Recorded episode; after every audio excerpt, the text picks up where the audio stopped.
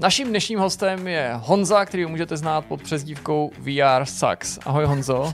Čau Jirko. Erotické hry popravdě jsem tam ani jako neskoušel. Eh, takže jsem si normálně spustil to starý Call of Duty. Za 20, 20 eček a nikdy nebylo zlevněný snad pod 10. Žusám. Žusám.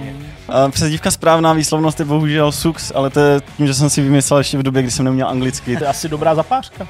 Zapářka? No hra, Gameska. Oh. To jsi nikdy neslyšel? Ty signály, který ten vývoj té hry vysílal do té doby, než jsme tu hru měli v rukou, tak prostě byly strašně zvláštní, strašně zmatečný. tak pařba, to jo, ale zapářka. My jsme mladší, to jasný. Ok, vy jste mladší. Já no. jsem z druhé světové války. Já, no, to, já jsem to možná četl v oficiálním českém PlayStation magazínu. To už to rozhodně ne, to za to ručím. to si možná četl Tak jsem možná špatně čet. to já ještě neuměl číst. Let's go! Je mi milou povinností přivítat vás u 280. Vidcastu Vortex. Nejsem tady sám, to vidíte, máte oči, takže vidíte Honzu a vidíte Jirku. Ahoj pánové. Ahoj. Ahoj kluci. Uh, ahoj. Jsem to musel napravit. Ale já jsem jenom chtěl doplnit, ano. a to vůbec ne, že bych tě chtěl opravovat, pane kolego, ale že ti, kteří nás poslouchají, tak to nevidí a dokonce ani naši nevědomí fanoušci nás nevidí. To je pravda, já jsem trestu hodně eh, pominul a ano, přesně ti, co nás poslouchají nebo nás vidět nemohou. Tak dobrá, tak jsme tady tři, to už jste slyšeli. Je tady Honza, Jirka a já, budeme si povídat o videohrách, o jaké je to překvapení. Uh, setkáme se po týdnu, respektive po týdenní pauze, pro vás tedy vlastně už po dvou týdnech de facto. Uh, tak doufám, že ten absťák nebyl příliš silný a že vás to tady uspokojí. O čem se dneska budeme povídat, pánové? No, dneska já to si... jako vím, jako já to jo, jako, jako říkám. Jako, tak dneska si budeme povídat o Call of Duty. Wow, jenom jo. To je zajímavý. No vlastně skoro povídat. jenom, protože Honza chtěl povídat o Call of Duty, Zdeně chtěl povídat o Call of Duty, já si myslím, že bychom si měli popovídat o Call of Duty, akorát, že to bude trocha historie, tam, kde Call of Duty začalo, ale i trochu tam, kde Call of Duty skončilo. Skončilo. No ještě neskončilo, kam, kde je dneska teda? No, kde je dneska, no. Hmm. Kam to dopracovalo. No. Přesně. Ne, kde skončilo, tak odkud začalo a kam to dopracovalo. No to máš strniště. No, asi to nemohl, Ale ne, on, on, on, ty vypadáš jak Daniel Craig. On si to dal schválně, aby vypadal tak jako dobře, že jo, prostě, že je takový jako trošku jako prostě. Vážo plážičko, prostě, Jasně. jako nedbalá elegance. Přesně. To je solidní, hele, dobrý. Sorry. No ale to jsme trochu odbočili. Jindy, uh, jindy se samozřejmě holím v 17 nebo 10 minut před odjezdem k, k vám do studia. Všude. Měl si říct právě, já jsem se ale oholil. Poči, tak to jsem zase Ano, vítej, vítej v Jámělové. Ruku do svého nízda. Přesně. To není jak ve Španělsku a zaklepal. No, uh, každopádně jsme trochu odbočili. Uh, ta naše mašina, která se teda jmenuje Call of Duty pro tenhle ten díl, tak uh, ještě vezme zastávkou rozhovor, mm-hmm. uh, protože jsme si sem uh, zavolali uh, za námi Honzu Tomana, uh, alias youtubera, který můžete znát pod přezdívkou uh, Sux, nikoli Sux, VR ale Sux, VR Sux, Sux, virtuální realita. Uh, je to, je to, je to uh, člověk, který samozřejmě už s námi v minulosti spolupracoval, zároveň taky v dohledné době s námi spolupracovat bude, respektive hm, ta spolupráce přinese uh, hmatatelné hmm. plody, dozvíte se od něj, jaký je Assassin's Creed Nexus, vr záležitost a povídali jsme si logicky o VR, hodně o MetaQuestu 3, kterou jsem i Honza přivez, hmm. tak abychom se tak na ní mohli podívat a omáhat, omakatý a tak dále. Dneska už nás to nenechal jenom to ukazovat. Přesně, jenom nám to jako ukázal. Nezapnuli, nezapnuli jsme to, ale jsem je dovolil, si... abych si to dal na hlavu, abych ne. mu řekl, jestli se tam dají... To říkáš špatně. Ne, abych to ty přiložil. Dostal, ty jsi dostal eh, rozkaz dát si to na obličej, zda se ti tam Ne, ale ani ne dát, úplně jenom přiložit. tak jako přiložit. Je vidět, že uh, samozřejmě on zase velice považuje těch svých, uh, těch svých periferií. Drahým strojem hrát Přesně. Já ruce zpřerážil. Přesně, my na tom hrajeme ve škole samice. Uh, každopádně... Já jsem právě chtěl, aby nám řekl, jaký na tom hraje samice. Ale to jsme se nedozvěděli. Třikrát jsem se na to ptal. Jednou to skončilo u filmu a pak nějaký slepý uličce. No, on za furt podporoval sledování Titaniku ve 3D. Přesně. Majitel poslední 3D televize v České No, jako teaser na ten rozhovor teda jste mě Dobrý, ne? získali, no. Já, že jo, já si myslím... to, že přetáčím, jako. No, no, tak vidíš. Takže uh, to se samozřejmě v průběhu tohohle z toho vidcastu taky stane. A taky se dovíte, jaký to je psát do Ubisoftu, že žádáte o kód pro recenzenta s přezdívkou VR Sucks. Přesně na hru uh, Assassin's Creed Nexus. Ale, já, jen to píšeš jako Jiří Big Ass. Ne, ne, ne, to ne, oni potřebovali IDčko, že jo, jako... A bylo to fakt divný, jo, jsem si říkal prostě... Jo, třeba, rozumím. Třeba Honzův prostě jo, jo, jo. IDčko a on má prostě tu jeho přezdívku jako Sux, ale to se samozřejmě ještě Sax, VR Sax, když žádáš o eh, recenzi VR hry. Hmm. To je takový Už horší bylo Ubisoft Sucks. Přesně, kdyby se jmenoval Ubisoft Sucks. tak Prostě vás, na kdybyste pro nás psali nějaký recenze, tak si nedávejte přezdívky, že nějaká firma nebo hra je na prd. Přesně. No a na konci se stane i myšmaš, eh, nepochybně. Takže to všechno vás čeká v nadcházejících, já nevím, necelých asi dvou hodinách, tak nějak to vyjde. Tak jdeme na to. Let's go! A rozhodli jsme se, že to vezmeme chronologicky, to znamená od nejstarší, od, od, uh, Ode mě, od, od, od, od nejstarší hry. Uh, Od pamětníka. Od, od, od staršího tématu. Od nejzkušenějšího z Od nás. člověka, který bral starobní důchod už v době, kdy se Call of Duty 1 chystalo na trh. Přesně tak. Takže právě od tohohle z toho tématu začneme uh, od historie. Tak Honzo, co nám chceš říct o vzniku Tak Call of Duty? jestli pak jste první Jak to Call of Duty bylo, hráli. když projela Ano, první Ano, lokomotiva? takže si tady nemusíme nic... eh, Nemusíme. No, Já to znám, to je prostě ta hra, ve které prostě vyšíváš dečky a uh, útočíš na koně, který za sebou nechá. Ty jsi taky hrál, Duhu. no. starý Call of Duty. No, jasně, že. Eh, 29. října 2003 vyšlo, přátelé, takže je to Prostě 20 téměř na den přesně před dva, no to ne, jako téměř, prostě o dva týdny eh, před 20 lety. No a zároveň teď vyšla ta trojka, o který budeš za chvilku mluvit eh, ty. A Jirka. Nebo Jirka, oba dva jste to hráli. Se Pověd, po, z poslovech si budeme Konečně střídat. zase krátká hra, co? To, to, to si nás vy- budou naši diváci mít rádi. No, tak mu to není jenom ten single, Jasně, že je jo? to, ale je to, je dobrý, to v pohodě. No. No a takže to je jedna věc, eh, jubileum, a potom eh, v Retro Gameru britským bylo Making of, byl článek velký o tom, jak vlastně to první Call of Duty vznikalo. A pár věcí mi tam zaujalo, tak jsem si říkal, tyjo, dobrý, dobrá příležitost, když už teda to vychází, ten nový díl, a já se na ně moc nechystám. Eh, Když jsem ho teda na tom redakčním účtu viděl a četl jsem vaše nějaké jako články, tak jsem si říkal, ty jo, možná zase to vyzkouším, ale myslím, že tento, tento rok jako nepodlehnu. Eh, Takže jsem si normálně spustil to starý Call of Duty. Koupil jsem si ho na Steam. Fakt, tam jo. za 20 Eček. Za 20, 20 Eček Eček. a nikdy nebylo zlevněný snad pod 10. že 20 let, tak 20 Eček. A za rok bude dražší. Bude A jak máš ty 21. starý, já nevím, ten, ten Quake tam vždycky, nebo já nevím, Half-Life tam, že byly za, eura, za, eura. za, no, No, třeba míň. A, a ten to Call of Duty fakt jako nikdy nezlevnili víc než na tu, na tu polovicku. To snad, taky ale nebo- o něčem svědčí, No, ne? no, asi, prostě Asi, už, asi dobrá zapářka. No a jaký to bylo? Zapářka? No hra, jako gameská zapářka. To si nikdy Okay. neslyšel? Ty jsi Jo. neslyšel zapářku? Je, to Já jsem to dost často říkal. Tak pařba, to jo, ale jsme- zapářka. my jsme mladší, to jasný. trošku- OK, vy jste mladší. Děkuji za připomenutí, to jsem pak nevěděl. Ty vole, jste. Já, No to, dobrá. já jsem to možná četl v oficiálním českém PlayStation magazínu. To už to rozhodně ne, to za to ručím. to ručím, to si možná četl tak jsem možná špatně čet. já ještě neuměl číst. Eh, tak. Totiž zajímavý je, že ten příběh Call of Duty nezačíná v Activisionu, Hmm. ale u EA. Jasně. No jasný.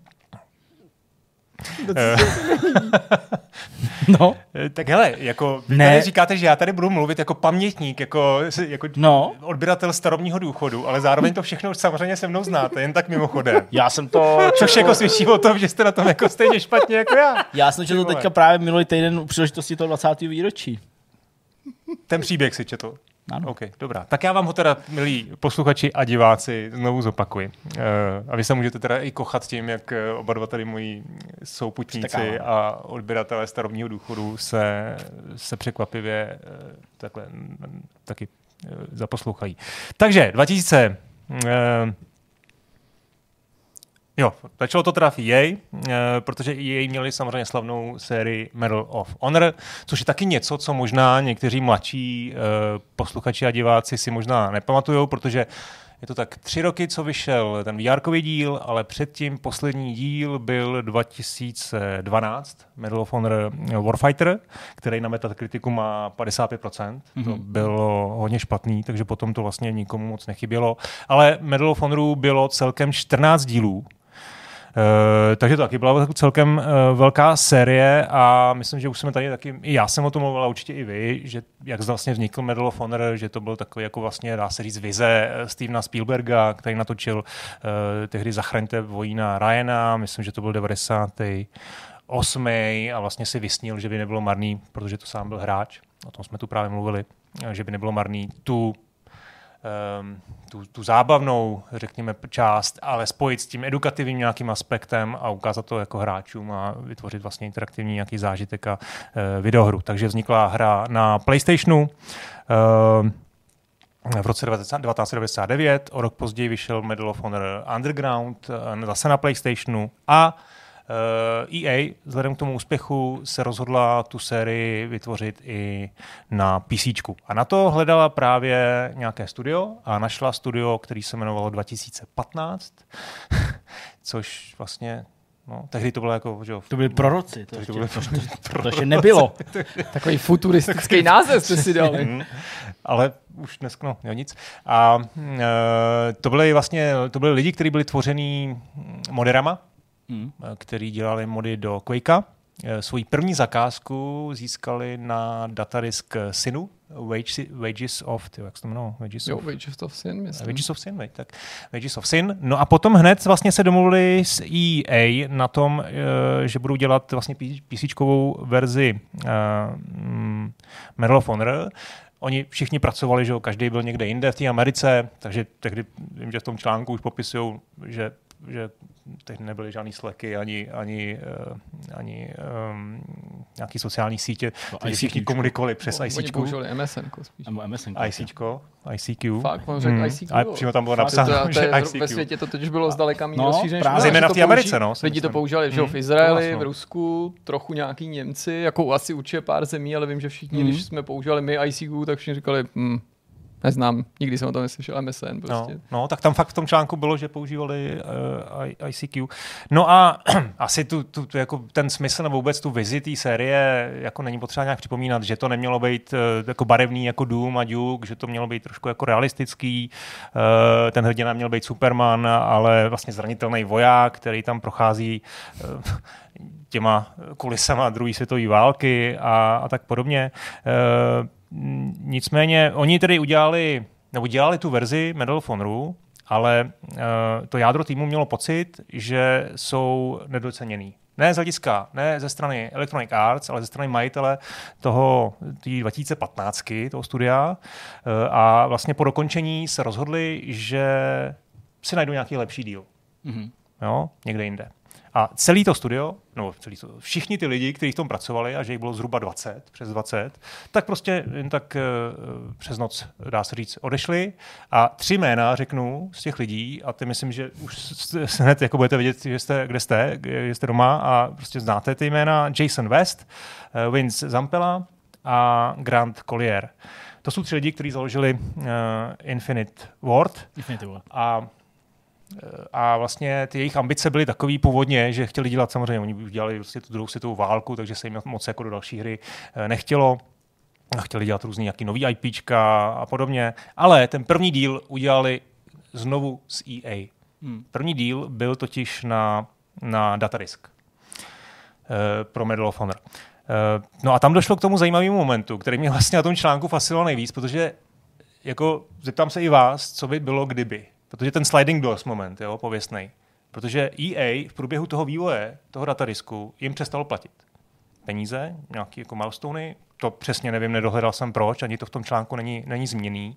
Ale z- vychází mi z toho to, že EA prostě chtělo, vidělo tam, že tam je nějaký talent a řeklo si, hele, ty lidi by bylo dobrý, kdyby pracovali pro nás a nebyli, nebyli někde prostě v nějakém studiu nezávislým a chceme je mít pod kontrolou. Tak jim přestalo platit, to je klasický prostě trik vydavatele. No, jenže se přepočítali a v tu chvíli oni udělali dohodu s Activisionem. Hmm. A teď víme, co následovalo, teď trošku jako předbíhám to své vyprávění, ale není to žádný spoiler, jasně. protože všichni víte, jak přišlo Call of Duty. A co by se stalo, kdyby tehdy tohleto jej neudělalo? Existovalo by Call of Duty? Byl by tady prostě vůbec tenhle ten, tohleto obrovský IPčko, který je vlastně řekněme s GTAčkem, prostě já, já nevím, s Zeldou nebo s Mariem nebo a to prostě je fakt jako hegemonem hmm. toho, toho herního průmyslu. Tak vlastně, co by bylo? Jestli by to nebyl náhodou v Medal of Honor v EA, Já věřím v přirozenou jako konkurenci, že by se prostě objevilo něco, co by se nemenovalo Call of Duty. A Asi by to nedělal prostě tady Zampela s Vestem, ale jako byla by tady nějaká další jiná velká střílečka, prostě, do která toho by se chtěla Duty. vytáhnout proti Medal of Honor a pak by třeba prostě mohla i zaniknout třeba po pár dílech Hmm. a, ne, a nebylo by úspěšná, ale byla se další a ta by třeba úspěšná byla. Jo, jako vlastně nemám strach, nebo nemyslím si, že bychom tady byli jako svědci jenom jako jedný jediný série, ostatně Battlefield tady přišel, jo, jako zase nějaká další odpověď Jasně. prostě z jiné strany. Naopak možná by to někdo vnímal jako příležitost, protože teďka se třeba toho tlaku můžou bát jiné firmy, Hmm. jít do podobného žánru, nebo se Hmm. mohli bát v minulosti, zejména když to No bylo jasně. prostě o opravdu first person střílečka z druhé světové války a byli tady společně Medal of Honor a Call of Duty. A je možný, že Activision by třeba neměl takový úspěch, nebo je to skoro jistý vzhledem k tomu, o jakou se jedná teďka značku, ale to neznamená, že by neměl chuť konkurovat EA a Medal of Honor, protože i do toho kolotoče Call of Duty velice rychle naskočilo třeba Studio Treyarch a další týmy, No jistě. i s těma konzolovými verzema, které předtím se vyvíjely separátně mm-hmm. na Mhm. úplném začátku, Big Red One a podobně, neměli příliš ani společného s těma PC verzema, jednalo se Hmm. skutečně o nějaký alternativní verze, čímž jako nechci Infinity Ward upírat jakýkoliv zásluhy, oni se do značné míry zasloužili o ten jako start a celkový hmm. boom té značky a o některý z těch největších dílů, ale nevylučuje to, že Activision by i bez nich třeba usiloval o to mít nějakou podobnou sérii s jinýma autorama. Hmm.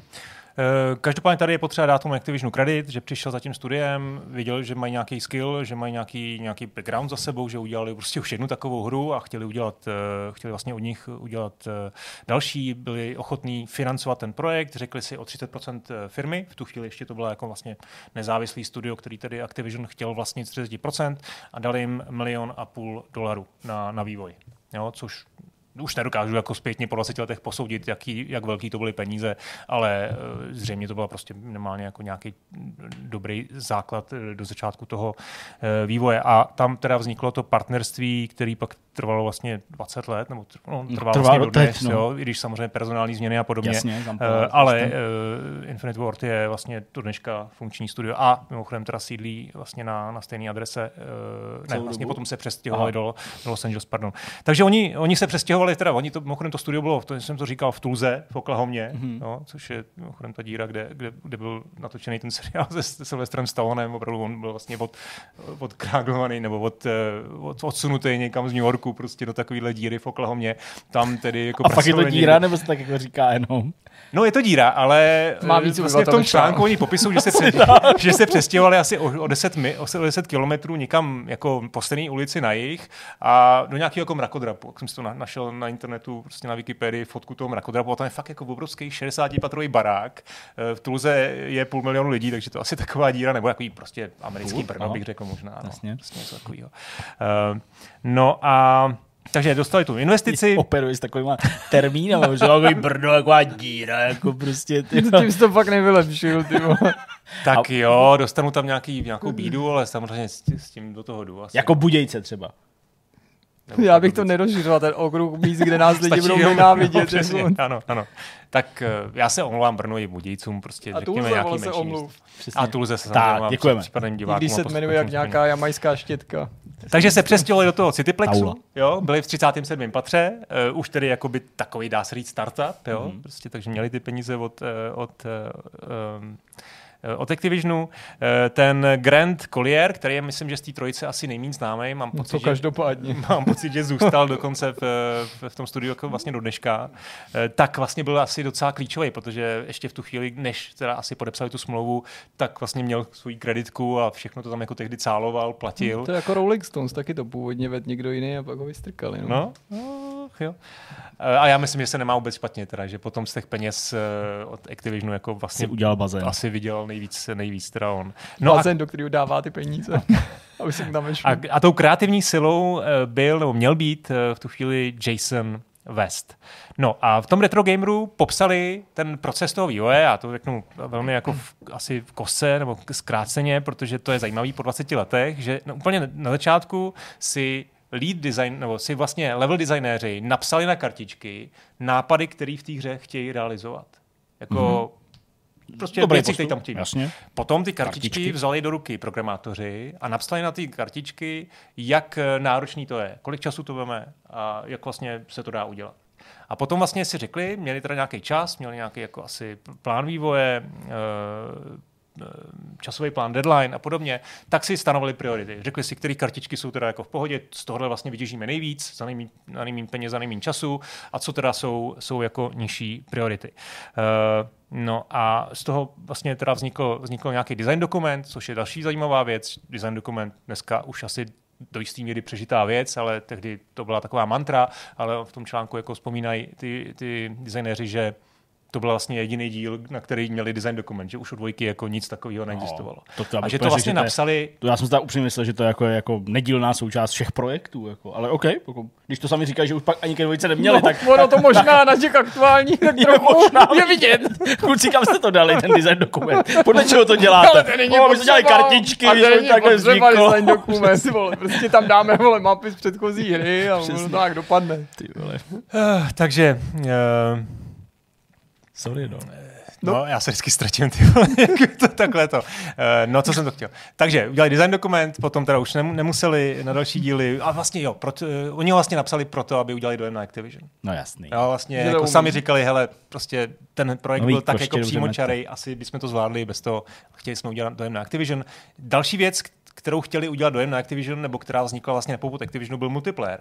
Hmm. Jo, protože To je lepší, no. To jo, už v té době to hodně zajímalo, to je pravda. původně, samozřejmě tak víme, dneska multiplayer je asi dominantní, kolo, no, určitě, Jo, asi. nepochybně dominantní s tou složkou hry Je. a naopak, že jo, ta kampaně To taková... začal jako takový bonusek. Tak, a tehdy to bylo naopak, že prostě, když si chtěl multiplayer, tak vlastně to udělali, jenom když měli 25 lidí, tak na to stačilo prostě třeba 2-3 lidi. No, a, nebo si a to nechal nějaký externí studio, to je a třeba, strašně častý, no, že jo. Takže prej s tím přišel Activision s tím, že prostě oni to tam podávají tak, že prostě Activision chtěl mít na, na, na, na zadní část té krabice nějaký ty, jako, ty, ty feature, no, ty, ty feature prostě bullet pointy, něco úderného, tak vlastně kvůli tomu udělali vlastně vůbec v tom Call of Duty uh, multiplayer. Uh, No a ve, v reálu vlastně většina toho Infinity Wardu se soustředila na tu vlastní kampaň a mm, tedy jenom zapomínám, že jsem to i kousek, vlastně kousky té části eh, té- hry hrál. Tam jsou, připomenu, tam jsou tři, um, tři vlastně váleční fronty. Začínáte eh, v Americe, potom je Británie, nebo naopak. Počkej, počkej, počkej, váleční fronty v Americe. Ne, pardon, uh, Já. s Američanem, uh, potom Tak je to s, s Britanem. Já jsem si, já A- něco neuniklo. Jo, takhle a na konci teda s ruským vojákem, Jo, jo, se sovětským. Tam to končí vlastně Eh, tím Berlínem, ne? Tím Berlínem, Jasně, přesně to tak. Mám- teď to to vyspojoval všem. V Americe začínalo až turning point. No. No. Fall of Liberty. Zajímavý, další zajímavý postřeh. V jednom okamžiku do konce těch, eh, nevím jestli těch částí té kampaně, nebo těch vojáků, nebo těch různých pohledů mělo být víc, Mhm. ale je tam napsáno vysloveně, ne, že by se rozhodli z hlediska nějakého časové náročnosti, ale prostě se to nevyšlo na CDčko. Že kvůli tomu se tam prostě nemohlo být, nemohlo být asi úplně všechno, takže tam byly tři. Uh, co tam naopak bylo, tak to bylo už třeba zaměřování přes, přes mířidla, nějaký jako prvky realistic, úplně realističnosti, který, úplně. který byly v Counter-Strike už třeba v tu dobu, uh, takže ty lidi vlastně ten, ten nějaký ten, tu kombinaci toho realismu a taktického prvku, tu, to se jim jako dost zamlouvala. Já úplně, prostě, úplně vidím. Jo, úplně, ten první no, díl. No, úplně. No. Tolikrát jsem to ale Day of Defeat byl v multiáku lepší. Já jsem hrál tu kampaň na začátku, jenom x dílů, takže tohle já jsem vůbec neřešil. Counter-Strike byl OK a víc jsem neřešil, co se týče Kdo hrál. Counter-Strike, hrál i Day of Defeat. Já vím, Tak, vybavíš si teda nějakou konkrétní pasáž v té hře? Asi určitě, veď. Tak Jo, jak tam mluvil- chodí za apkopech a vyhazuješ do povětří ty protiletadlový, nebo protiletecký kanony. Přesně. Jo, nebo, Pak je a tam hlavně nějaká ta, ta řeka, farma, že jo, v tom, tam- v tom Rusku, že jo, ten Stalingrad. Nebo Tak to. Jsem právě myslel, že vzpomenete hlavně ten No. Stalingrad.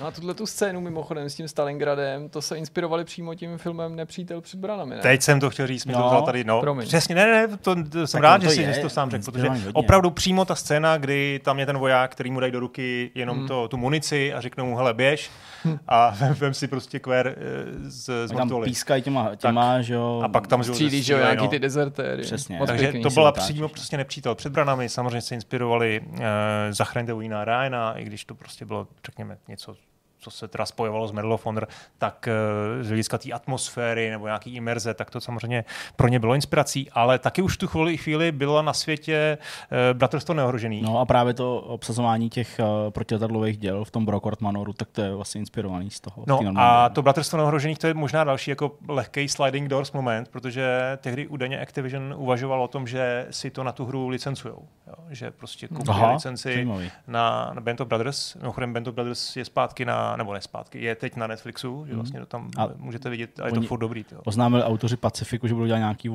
o nějakých pilotech. Jo, ještě. jo, jo, to, To, taky to, to, zaznamenal. taky by bylo docela dobrý. Jakože jako něco jako. zase jako nějaký duchovní. Já třeba jako jsem hrozný jako zastánce Pacifiku. no. No, ale to já jsem ho hrozný zastánce. Mě ten, Jo, naopak, mě, že- mě, ten Pacifik přijde Aha. fakt jako super a přijde mi neprávem jako opomíjený nebo přehlížený, nebo naopak právě označovaný. teď jako- Jo, jako mě, mě, mě, fakt ty příběhy jako toho sledge a tak, no jako prostě to je jedno, no každopádně jsem hrozně zvědavý na ty, na ty letce, Hmm. to jako jo. Takže tom retro gameu někdo vzpomíná, hele, myslím, jako myslí si, že Activision tehdy uvažovalo o licenci, akorát se mu teda nechtělo jako platit velký peníze, tak eh, zase mohlo to dopadnout úplně jinak a dneska žádný Call of Duty nebylo a byl tady prostě nějaká nekonečná série Band of Brothers, No, nebo ale by kterou asi- museli platit za licenci, který A- by se pak stejně no, zbavili no, a no, museli by no, no. že A dělat nový vlastní IPčko. značku. Eh, pak tam byla inspirace samozřejmě z dalších filmů, seriálů, knížek, eh, navštěvovali různý muzea, to asi jako je prostě obvious, muzea tanků, muzea letadel, nakupovali dobové uniformy, vlastně ty zase spolupracovali s tím konzultantem slavným Dale eh, Dye, který, který ko- dělal konzultace i na toho Ryana a na Medal of Honor dokonce, mm-hmm. takže vlastně pomáhal i jim, protože s ním měli tedy nějaké zkušenosti předtím z toho vývoje no, prvního eh, Medal of Honor na PC. Eh, No a grafici ty si zase nejvíc eh, pochvalovali, úplně ze všeho nejvíc. Eh, Pro ně byly dobrý army shopy. Že prostě hmm. se domluvili s nějakýma army shopama, půjčili si tam tu výbavu, eh, pist, zbraně, že jo, a uniformy a všechno. A S tím prostě byl v kanceláři. byli a fotili se. Fotili se. Já No. jsem z druhé války! Eh, Potom se vlastně vrátí se tři v létě, to znamená nějakých, no, když to šlo v říjnu, tak prostě pár měsíců před vydáním, tak se všichni najednou přestěhovali eh, z, to, z té Tulzy do Los Angeles, eh, prostě aby byli blíž Activisionu, jim producentům a managementu. Nicméně říkají, my jsme tehdy byli opravdu jako nezávislá jednotka, měli jsme na to, co si dneska myslíte o tom, o tom, o té sérii a jak to dneska asi vzniká, tak tehdy jsme opravdu měli absolutní jako kreativní kontrolu a byla tam jako super atmosféra. A že i ten, to, ta relokace uprostřed toho vývoje je hrozně jako zblížila, protože najednou všichni dohromady řešili stejné problémy, prostě rodiny e, se museli jako přestěhovat, hledali dohromady prostě nějaké ubytování že jo, a, a podobně, takže e, opravdu tam jako zdůrazňují to, jaká tam byla super atmosféra, že všichni samozřejmě byli mladí, eh, makali, chtěli prostě udělat ne dobrou, ale skvělou hru, takže byli ochotní prostě dělat, dělat přes čas no a, a podobně. Uh, uh, a celou dobu samozřejmě byli motivovaní i tím, i tím i tím úspěchem EA, který dělali Medal of Honor nejenom na PlayStation, Jasně. ale i na PC a měli samozřejmě strach, jestli to, co dělají, jestli to bude stačit. Její tehdy měla opravdu extrémní marketing na nový Medal of Honor, měli už live action trailery, prostě hraný trailery, eh, televizní reklamy, utráceli jako obrovský peníze, ale potom vyšel vlastně ten Medal of Honor, až teda po Call of Duty tuším, ten další, eh, a vlastně Počkej, to tady mám, který jak to se jmenoval, díl, ten? Pacific, Pacific Assault. Hmm, A vzpomínám, že absolutně vlastně jako zklamání velký to bylo. No. E, takže vyšlo Call of Duty, přišly recenze, 90% to dostávalo e, a prodalo se nakonec 4,5 milionu a vznikla nová franšíza. Což dneska zvládnou za den. No, 4,5 milionů, možná no, vidíš, tak. no. To je taky hustý. E, den po vydání Call of Duty Activision koupil Infinite Ward. To za pár milionů dolarů, No, takže zase ze strany Activisionu si myslím velmi prozíravá koupě, protože Hmm. po, le, po pár letech už by to měli za úplně jiný peníze. Um, to se asi trochu vyplatilo. No. To asi no, hodně, no. to asi dost. Ale jako oni, evidentně ty lidi, kteří tam zůstali dlouhý léta, tak jo. jako samozřejmě museli velmi dobře královsky zaplatit a to si myslím, že byla jako win-win asi pro, pro všechny strany a ty, jak jsi to říkal, s těma bazénama plnýma peněz, tak kdo ví, kolik lidí v tom původním 2015 to, Hmm. no to nakonec takhle jako dobře vlastně dopadlo. No a teď jenom v kostce prostě, co bylo dál, no prostě Call of Duty 2, 2005, eh, tam byly už eh, to, to zdraví, že se regenerovalo, že jo? to byla vlastně velká, dá se říct, revoluce. Mm, bylo Uh, vlastně- velký rozhodnutí, zvlášť takhle, takový jako zdánlivě realistické hry. No, potom tam bylo vlastně změní, změna toho zaměření, protože trojku dělal už Treyarch, jestli se dobře pamatuju, takže Call of Duty 4 Modern Warfare byla To teda první, Infinity vlastně, Ward a první moderní první World, moderní, jasně, no. moderní verze. To už A mezi tím právě vycházely ještě ty, ty konzolovky, které vlastně Ty byly ty jako fakt jiný, to byly, alternativní. jo, jasně, jo, to jo, byly trošku, úplně no. jiný hry, no, No. přesně, to nebyly ty Ale i verze. ten Treyarch vlastně, co dělal trojku, tak to byla PCčková věc, jo? No já si právě Mám myslím, že trojka vyšla jenom na konzolích, není to No, tak? já mám taky takový pocit, Jo. že to vlastně tak Právě, že- já se podívám, Že- já mám taky Tak možný pocit, to že je- trojka byla jediná. Tak pro, vím, že byl Treyarch, tak možná, že to opravdu dělali jako na konzole, no. Myslím si, Eh, že to Treyarch je, myslím si, že to je tenhle díl, no. Je to, je to určitě v tabulce nějaký wikipedistický jakoby série Call of Duty. Hmm. My uploadujeme video a kvůli tomu nejdeme tady vůbec. Tak si odpoj od Wi-Fi. Eh, než to nejdeš, já řeknu, že to, že teda dělali moderní zaksazení toho, toho svého třetího Call of Duty, tak to bylo zase velmi odvážná věc, protože Activision dlouho odlával, dlouho to nechtěli vůbec k tomu svolit, protože prostě tehdy vlastně first person střílečky moderním zasazení jako nebyly běžný, mm-hmm. jo, byly hodně jako stylizovaný prostě vlastně věci, tak e, prostě měli z toho strach, ale nakonec se to teda po- podařilo prosadit a víme, jak to dopadlo, no, prostě ten díl, ten díl Modern Warfare byl vlastně, dá se říct, jako Další- zlomovej i z další úspěchu. průlom, no. velký Prostě prostě další krok, push. krok nahoru. No a na závěr vlastně, jenom ještě stručnosti, já jsem si to zahrál, teda to Call of Duty. Já do toho stoupím, Jo. měl pravdu, to bylo PS2, PS3, Víčko, Xbox, eh, Xbox 360, to byla trojka, takže vlastně po dvojce, která vyšla na PC a byla od Infinity Ward, tak vyšla až jakoby na PC ta čtyřka. Jo, tak OK, 2.7. dobrý, dobře, dobře. Ale vlastně to je zajímavé, že se jmenovala čtyřka a No, a jo, že v rámci vlastně No, vlastně- já myslím, že to totiž začínalo signalizovat to, co Aha. přišlo pak časem. Aha, Neříkám aha, jo, úplně jako ten- dramaticky, ten- ale ten no. příklon k té důležitosti těch konzolí, zatímco ta série začala jako PC a ty první non-PC konzolový díly jako nedosahovaly kvality těch PC, možná by to zde někdo dokázal najít, protože právě i ta jednička, i ta dvojka má konzolový ekvivalent Mají. a oba mají, myslím, nějaký podtitul. Myslím, že ta dvojka měla podtitul právě Big Red One, ale nejsem si jistý. Hmm. Něco mi to říká, a no. jednička A měla byly- taky nebyly moc nějaký dobrý, podtitul no. a vím, že jako formálně z toho vycházeli, že to byla přesně ta doba, pod- podobně jako třeba, nevím, Agent Under Fire, Bondovek, že vlastně to je dvě různý studia, ale jako obsahově to přiblížit, ale nebylo to úplně jedna ku jedný. Nebyl to prostě Hmm. ani port, ale ani to nebyla jako jako úplně jiná věc. Byly tam prostě nějaký jako průniky prostě. Hmm. Jednička měla Call of Duty Classic, se to jmenovalo, na PS3 a Xbox 360. Ne, ale To ne. Ale to je až byla potom. dvojka, Na to byla vyšlo na jasně. PS2 právě. Jasně. To Ale- na dvojce, no. Ale ona člověče, no, jenže ona, jo, tam ještě musí mít ty vedlejší tam byly prostě jiný. prostě ta jednička v té podobě jako základní, No. no. prostě na konzoli nevyšla. No právě, a mělo to nějakou tu konzolovou ale verzi. Přesně, a mělo to konzolovou verzi. Ale ta má, to jako jak říkám, je to vlastně jiná hra, bude to v nějaký jako jiný timeline těch jako No, to nějakých no. extra dílů. No možná to najdi v tom Call of Duty videogame. Tam by to A to, je, to, teoreticky- to, to, na tom jsem, že jo, teďka A tak v tuhle tam-. A tady jsou no, totiž ještě někde na- jsou, na- na ale já vím, já vím, ale tady jsou ještě ty vedlejší tituly, klid. Já, tady, standalone. A ne, to už jsou Ghost, ty vole. Primary developer, Other Games. Finest Hour. Finest First Hour, Instance, no, jasně. Pak byl Big Red jo, One. to Big se Red One byl další. velká. Nevím, jestli ty Finest Hour už dělali Treyarch, ale Big Red One bych řekl, že už dělal Treyarch dokonce. Finest Hour dělali, to je nějaký mega To jsem měl na obálce časáku. A no. vím, že tam právě už se začaly trošku, ne, ne vysloveně ty studia střídat, ale už tam docházelo k začlenování těch týmů, který později se vlastně podepsali, nebo jestli tam byl nějaký Ale výnok. Najednou to stačí takhle. No, No, byli, jo. Každopádně Byly to- jako to, co ty říkáš, tak tam už jako platí vlastně už od toho, už od toho, teď to řeknu přesně, už od čtyřky, tedy PC Modern Warfareu, tak už na tom dělá Raven společně s Infinity Ward například. Hmm. Už, už v té době. Hmm, No, takže, hmm. jo, a tak dál. Hele, nevím, mám to nějaký zasekaný, ne, nevím, nejde. Já mrknu taky na svůj, ale povídej. Jasně. Eh, no, takže já jsem si ten, eh, to Call of Duty zahrál, eh, koupil na tom Steamu těch 20 teček a musím říct teda, že mě to docela negativně překvapilo, jak, Hmm. je to, jak, je to, jak to hodně zestárlo, jo, protože Half-Life 2 vyšel o rok později, Jasně. 2004. A co víme, že Half-Life 2 je do dneška podle mě jako skvěle hratelný. Uh, a ten, to Call Duty je prostě jako fakt koridorová, dá se říct, hollywoodská first person akce, protože tam jsou přesně, ono se to teda, já jsem to jakoby podal tak, že to je jako realistický, že se to snaží Hmm. jako vyvolat ten pocit, že seš v té válce, ale je to prostě opravdu jako tunel, kde Jo. nejsou žádný set pieces, takový ty věci, co dneska vlastně v Call jsou běžný. Uh, jo, kdy ti to jako veme tu kontrolu nad tím, nad tím postavou, to tam vlastně jako téměř jako na, až na pár momentů jako není, tam opravdu jako furt hraješ v plným, v plným nějakém ovládání toho, toho té postavy.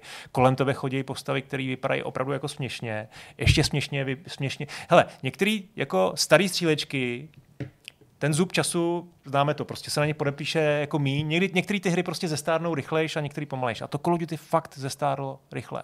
Ty, ty, ty, ty vozidla, co tam jezdí kolem, fakt je to jako dneska jako téměř nehratelný. Mhm. Jo.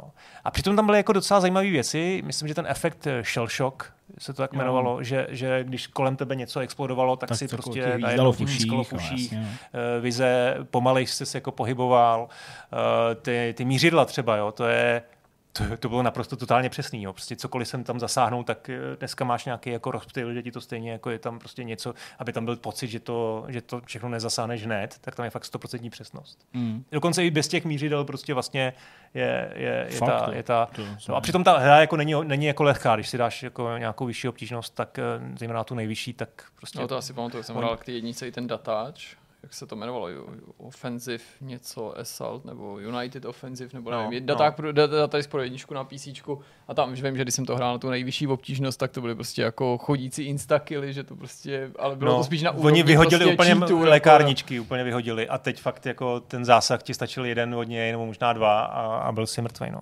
Ale zároveň musím říct, že ten, ten, ten Stalingrad byl super. Hmm. Vůbec, ty kampaně se hodně lišily. Jo. Ta první kampaň uh,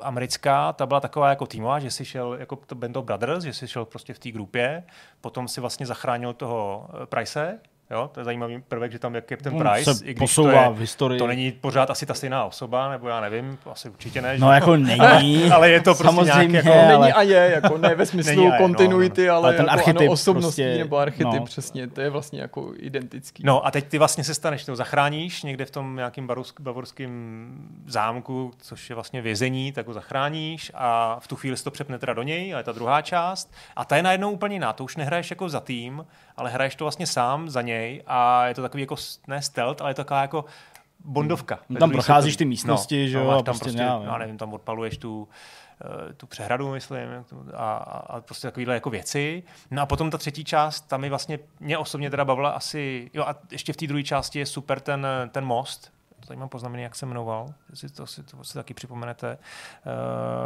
Ehm, tady, tady americká kampaň, britská kampaň, ty nemám to tady, sabotáž přehrady.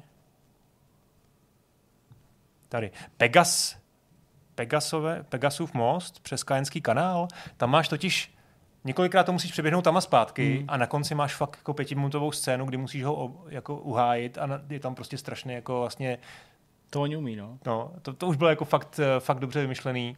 Na konci prostě heroická hudba, poslední minuta, fakt to mělo jako dobrou atmosféru. To musím říct, že teda po těch 20 letech to jsem si užil furt.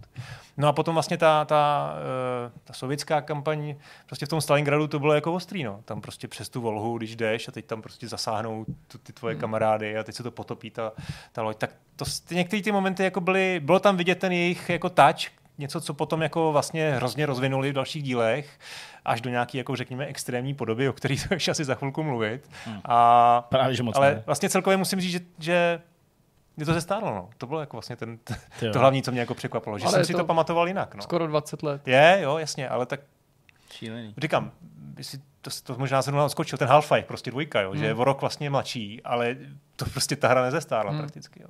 Hmm. No to, tohle jako vlastně to docela ponouklo k tomu, se, se jako na to podívat, no, protože Možná prostě... ten druh toho zážitku, druh Možná, tý no. jako koridorovější, lineárnější akce, že víc podlíhá těm jako v tu dobu módním trendům a mnohem, mnohem, možná mnohem víc závislej na té technologii. Ta Jako myšleno taky na důležitá, takových těch no. jako co, co se Hmm. často říká, a teďka to Zdeněk zmiňoval, že to tam třeba tolik není, to jsou ty jako vlastně kulervoucí scény, ale ty jsou dost závislí na tom, aby v tu chvíli vypadaly špičkově a s odstupem Hmm. let už prostě tak Hmm, špičkově je pravda, no. vypadat nemusí, ale uh, musím říct, že jako nejen v tu dobu, ale i pár let poté, jako jsem na některé ty momenty prostě vzpomínal, jo, i, i, i to finále prostě zase v tom Berlíně, To a Berlíně. tak, to podle mě už tehdejší technologie bohatě stačila na to, aby to vypadalo patřičně grandiozně a evokovalo to samozřejmě ty jako nějaký dokumenty nebo prostě tehdejší dobový záběry nebo dokonce v nějak, na svém závěru prostě nějakou fotku a tak dále, takže Mm. to se mi vlastně se mi docela líbilo. A mimochodem, mně se pak před, No. podařilo, nechtěl jsem to jako přerušovat tu debatu, najít jakoby i ty týmy, že už právě na té dvojce konzolový Call of Duty 2 Big Red One, tam už používali i tu dvojku, ale vím, že to fakt nebylo pořád jedna ku jedný, dělal Treyarch Mhm. mm-hmm. a High Voltage Software, takže vlastně i ty High Voltage jsou jako známí nějakýma dalšíma vlastně věcma, kdy se na něčem přicmrdávali. U jedničky to bylo trochu divočejší, taky možná příznak té doby. Spark Unlimited, Kuju Entertainment, speciálně PS2 a verzi pro původní Xbox a na Gamecube Exact Entertainment, ty si ani nevzpomínám, hmm. ale že jo, vysloveně, vysloveně roztříštěný. A jenom hodnocení, ty schválně jestli tam je někde. Jo, hodnocení tady je, to ta jednička jakoby konzolová, No, no, no. no. tam měla hodnocení okolo 75%, Mhm. v závislosti na platformě, ale vlastně docela vysoký, ale Okay. okay. Ne, nedosahovalo to těch výšin toho PC. A dvojka taky nebyla špatná, řekl bych zejména s odstupem času, navzdory tomu, co se o ní tvrdilo, o té konzolové a vlastně mi i ty dobové verdikty dávají za pravdu, 89. že je to skoro Hmm. 80%, tady 78, 77. Já vidím X360 verzi dvojky z Metacriticu 89. Hmm. Hmm. A teda to je zajímavý, no, tak možná si Ale ta dvojka PS2 Big Red One původně nevyšla na 360, to bude asi nějaký Ježiš, no, pak to je ten další až vlastně, no jo, pravda, to je až ta nějaká verze. No, takže tak Hmm. prostě. Ale jako jasně, prostě docela rychle prostě nebo co docela rychle, prostě extrémně rychle se přešlo na to každoroční vydávání. Dneska jsme se o tom bavili v novinkovém souhrnu, že vlastně počínaje dvojkou už žádný rok nevynechali a vychází ta série rok co rok. S využitím samozřejmě těch nejrůznějších studií. Hmm, Neříkám, hmm. že vznikne ta hra za 12 měsíců. Hmm. Hustý, no. No a No. pak jsme se dopracovali k té aktuální, tak o ní si budeme povídat nadále. Tak to byla historie a teď pojďme na ty aktuální věci. Z historie do žhavé současnosti platí to nejen ve smyslu tématů těch videoher, protože z druhé světové války se přesuneme do současných konfliktů, ale budeme mluvit o nikoli historickým Call of Duty, ale současným moderním Call of Duty. Jsem se do toho nějak zamotal. Prostě Call of Duty Modern Warfare 3 hra, která vychází v roce 2023.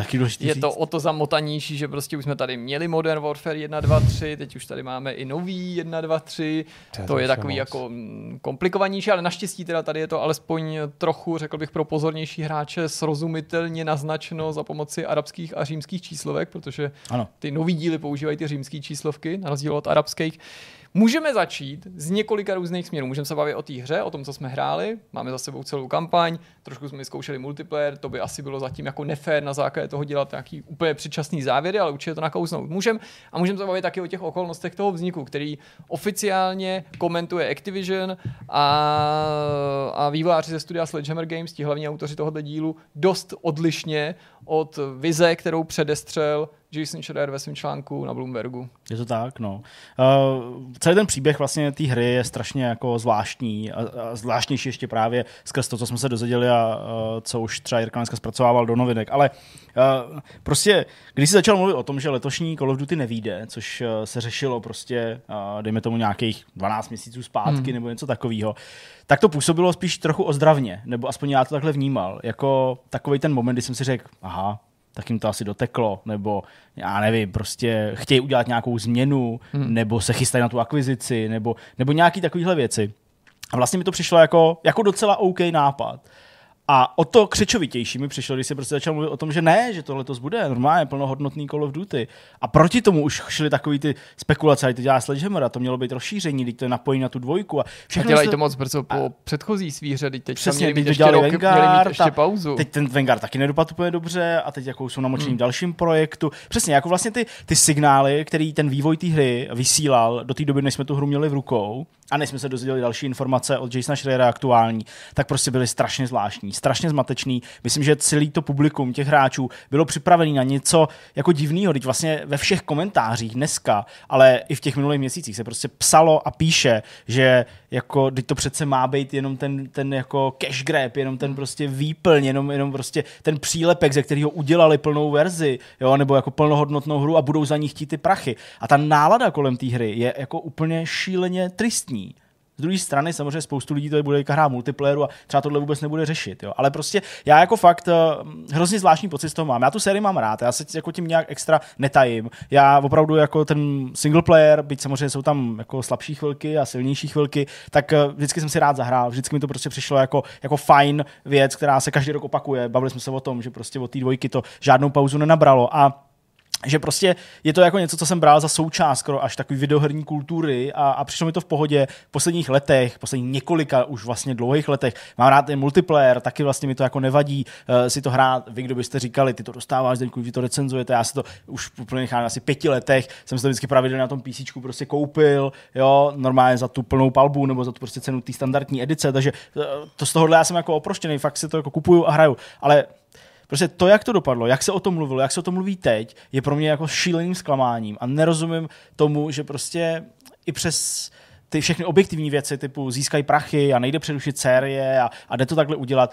že vlastně jako to ten Activision nechal zajít mm. takhle daleko a to je pro mě zklamání. Ne, že bych mu nerozuměl, říkám z toho obchodního hlediska nebo prostě i třeba z nějakého PR ve smyslu toho, že jako nepřeruší tu sérii, ale je to pro mě fakt šílený zklamání na mnoha úrovních. Můžeme si schválně trošku rozebrat nad rámec toho, co se objevilo v novinkovém souhrnu víc ze široka, jaký vlastně byl vývoj těch událostí a proč o tom mluvíš ty tímhle tím způsobem. To znamená, že se dlouho už proslýchalo, že to nebude úplně standardní díl a taky proč na samém závěru to teďka vypadá tak, jak vypadá, což nebyla nevyhnutelná verze tohohle příběhu. Protože v minulosti určitě jsme tady měli příklady her, nejen ze série Call of Duty, které byly zatíženy nějakým předsudkem, podezřením, nebo dejme tomu i zprávou, která se mohla nakonec ukázat jako být nepravdivá, ale právě kvalita té hry dokázala to přesvědčení hráčů změnit prostě k lepšímu.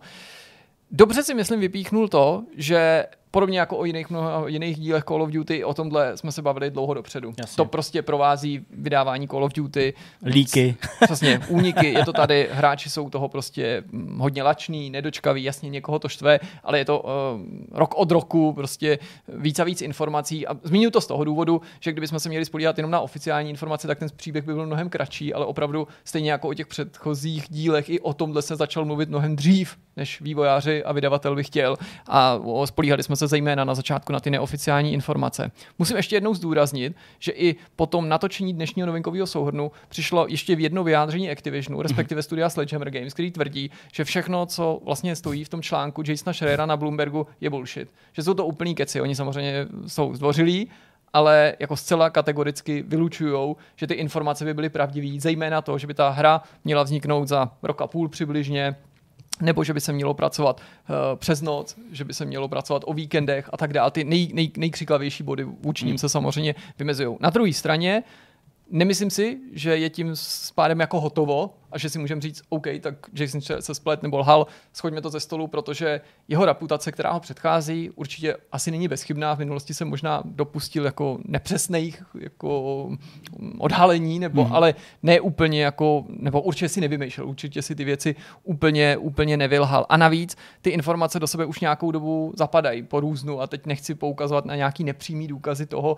nakolik dvojka nebo trojka dvojku připomíná, nebo nakolik je trojka do dvojky doslova jako hra prostě zapojená, injektovaná, nakolik je s ní, s ní propletená. Ale skutečně možná to vypadalo tak, jak si říkal ty, na samém začátku, že letos prostě třeba to Call of Duty nebude, mm. ale jak ty si dobře naznačil, hráči, zatímco minimálně část hráčů, mohli tady být hardcore fanoušci, to chápala jako OK, ta pauza nebo delší vývojový cyklus to tomu může prospět, tak jestli tohle si já troufnu říct, někdy Activision zvažoval, tak jenom jako nejzaší možnost, nebo jako jako, jako svým způsobem prohru. Jakože si umím představit, že v Activisionu si s touhle možností pohrávali, ale jenom jako, když nedopadne vůbec nic, nedokážeme to polepit, tenhle projekt ani tam, to ještě bude důležitý, tak teda letos nic nevydáme, ale to by asi podle mě chápali hmm. jako tu nejkrajnější řešení. Z toho zdá se, podle těch indicí, pokud máme jako věřit alespoň něčemu, co v těch nejen článcích Jasona Schreera se v minulosti psalo a v tuhle chvíli, protože on nebyl jediný, kdo na to poukazal, se zřejmě to celý roztočilo tak, že studio, který ve skutečnosti mělo vydat Call of Duty 2023, nebylo s tím projektem dostatečně daleko. Otázka je, kde vůbec byli, nebo jak málo toho udělali, jo. že si Activision řekl, pojďme Call of Duty 2024, to, co dělá Sledgehammer Games, předělat na Call of Duty 2023. Jo? To hmm. samozřejmě souvisí s tím, že Sledgehammer byl unavený z dodělávání Vanguardu, který vznikl no, prostě v podobných šibeničních podmínkách, říkají teda anonymně některý ty citovaný výváři. Tohle jim měl Activision slíbit, že se nebude opakovat, naopak se to opakovalo. Takže dobrá otázka, co je teda to Call of Duty původně 2023, který vyjde příští rok, to má být teda nějaký větší revolučnější díl, čím si to vy, vysloužili ty výváři, byli na tom tak špatně s tím projektem, nebo ten projekt potenciálně má být nějakou jako větší změnou, to nevíme, to jsou jenom jako otázky, které já jsem si u toho klad, když jsem to slyšel. Zjevně v nějaký moment ale prostě začali, zašli z Activisionu za Sledgehammerem a řekli jim prostě ne, 2023 musíte vydat vy, ale asi si uvědomovali, což bylo někdy to období loni v létě, možná o fous dřív, že jako na to není dost času protože hmm. ten vývojový cyklus je tři roky. Je to strašný. Takže se pravděpodobně opravdu, jak to popisují některý ty výváři, někteří že říkají, že to jim explicitně bylo řečeno, děláte DLCčko, bude to DLCčko. Jiný to třeba neslyšeli takhle od svých nadřízených, píše Jason Schreier, ale všeobecně jako se za to mělo v tom studiu, minimálně do nějaké doby, že to na čem pracuje DLC. A mluvilo se o tom, že to bude ten menší projekt. Jenom do Mexika, bez cestování po světě, zvládnutelný, pravděpodobně rozsah by byl menší. Pravděpodobně by to ani nemusel mít samostatný mulťák, protože DLC, takže by mulťák jenom dostal nějaký obsahový boost, přídavek jasně, a to no. všechno by vysvětlovalo to dnešní jako zapojení trojky do dvojky, i myslím technologický, třeba na tom, jak to vypadá na konzoli nebo na, na, na PS5 konkrétně.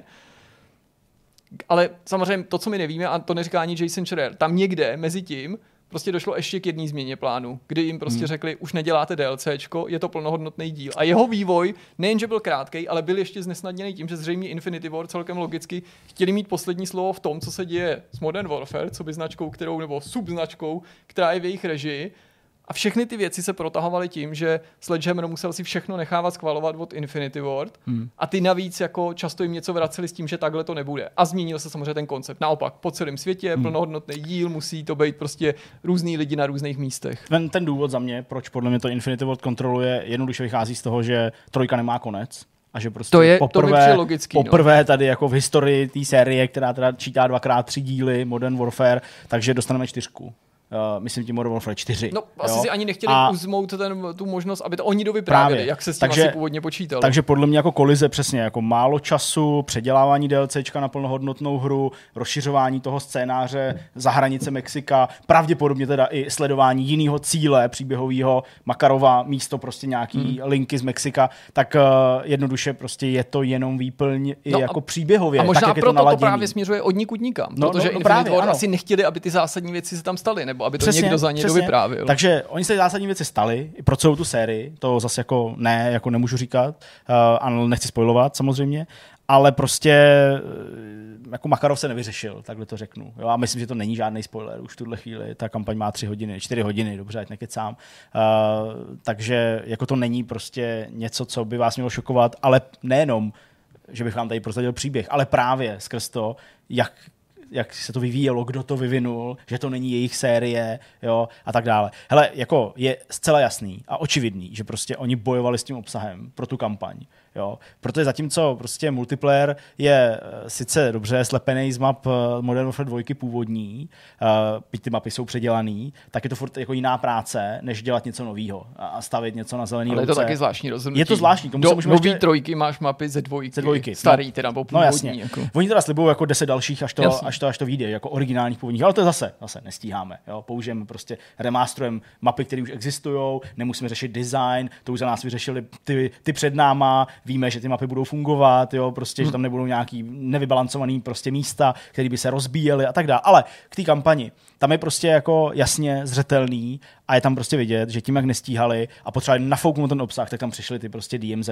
momenty, o kterých se tady bavíme už několik týdnů. Warzone, eh, v zásadě offlineová verze módu DMZ, kdy prostě běháš tady v tomhle případě teda ne po nějaký extra velký mapě, ale po relativně velký otevřený mapě v porovnání s tím, jak jsou koncipované koridorové mise eh, ze zbytku té kampaně a vlastně jako plníš úkoly, jo, které jsou zcela triviální, banální a střílíš, protože to je koření Call of Duty. Ale těch misí je tam jako, já nevím, z těch dohromady, teď mě neber za slovo, je něco přes 10, dejme tomu, že jich je 12, jo, tak těch misí je třeba pět a zbytek jsou ty skriptovaný, jo, ale ty svojí délkou vlastně i natahujou jako tu hratelnost ve smyslu prostě herní doby, protože eh, třeba tam jsou blbě udělaný checkpointy, jo, v podstatě tam nejsou, nebo jich tam hrozně malinko, takže vy umřete třeba prostě po 10 minutách 15 a celý to opakuješ znovu, protože se ti nezapočítají ty úkoly dílčí, který si splnil, jo, a prostě je to jako úplně jinak, než to bylo do posud. Já vím, že přicházela nějaká kritika ze strany toho, jakože Teď přece ale chceme ty inovace, ale tohle není ta inovace. To je prostě jako kdyby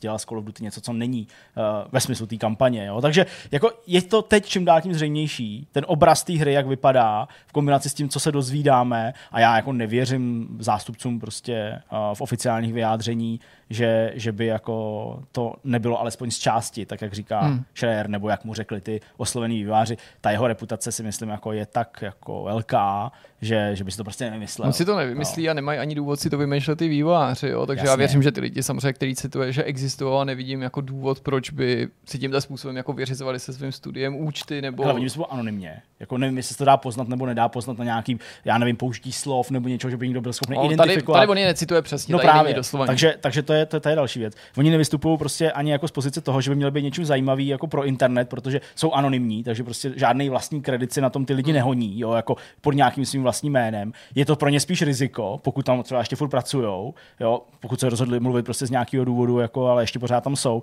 Takže mm, jako to se fakt nezdá pravděpodobný, že by si to celý vybájil. Jasně, že to každý může vidět trochu jinak a každý ti může říct na nějaký dílčí hmm. věci něco jiného, ale určitě ti prostě neřekne, uh, pokud v tom studiu se prostě krančovalo, tak jasně, nemuselo se krančovat přes noc a, a spát prostě hmm. pod, pod stolem na, na madračce, hmm. ale prostě crunch probíhal jo, nebo nestíhalo se, tak jasně, mohlo se nestíhat v očích někoho úplně brutálně a prostě měli jsme na to čtyři měsíce a, ně, a někdo prostě trochu soudnější ti řekne, no, jako tohle jsem fakt nezažil, prostě museli jsme to udělat úplně naprosto nereálném čase, jo, ale nějak jsme to hmm. flikovali. Já jsem si jo. něco podobného říkal u té kapitoly s tím, jestli to jako bylo, ne, nebo mělo být, nebo nemělo být DLCčko, protože to je něco, co jako vlastně Activision v zásadě popírá.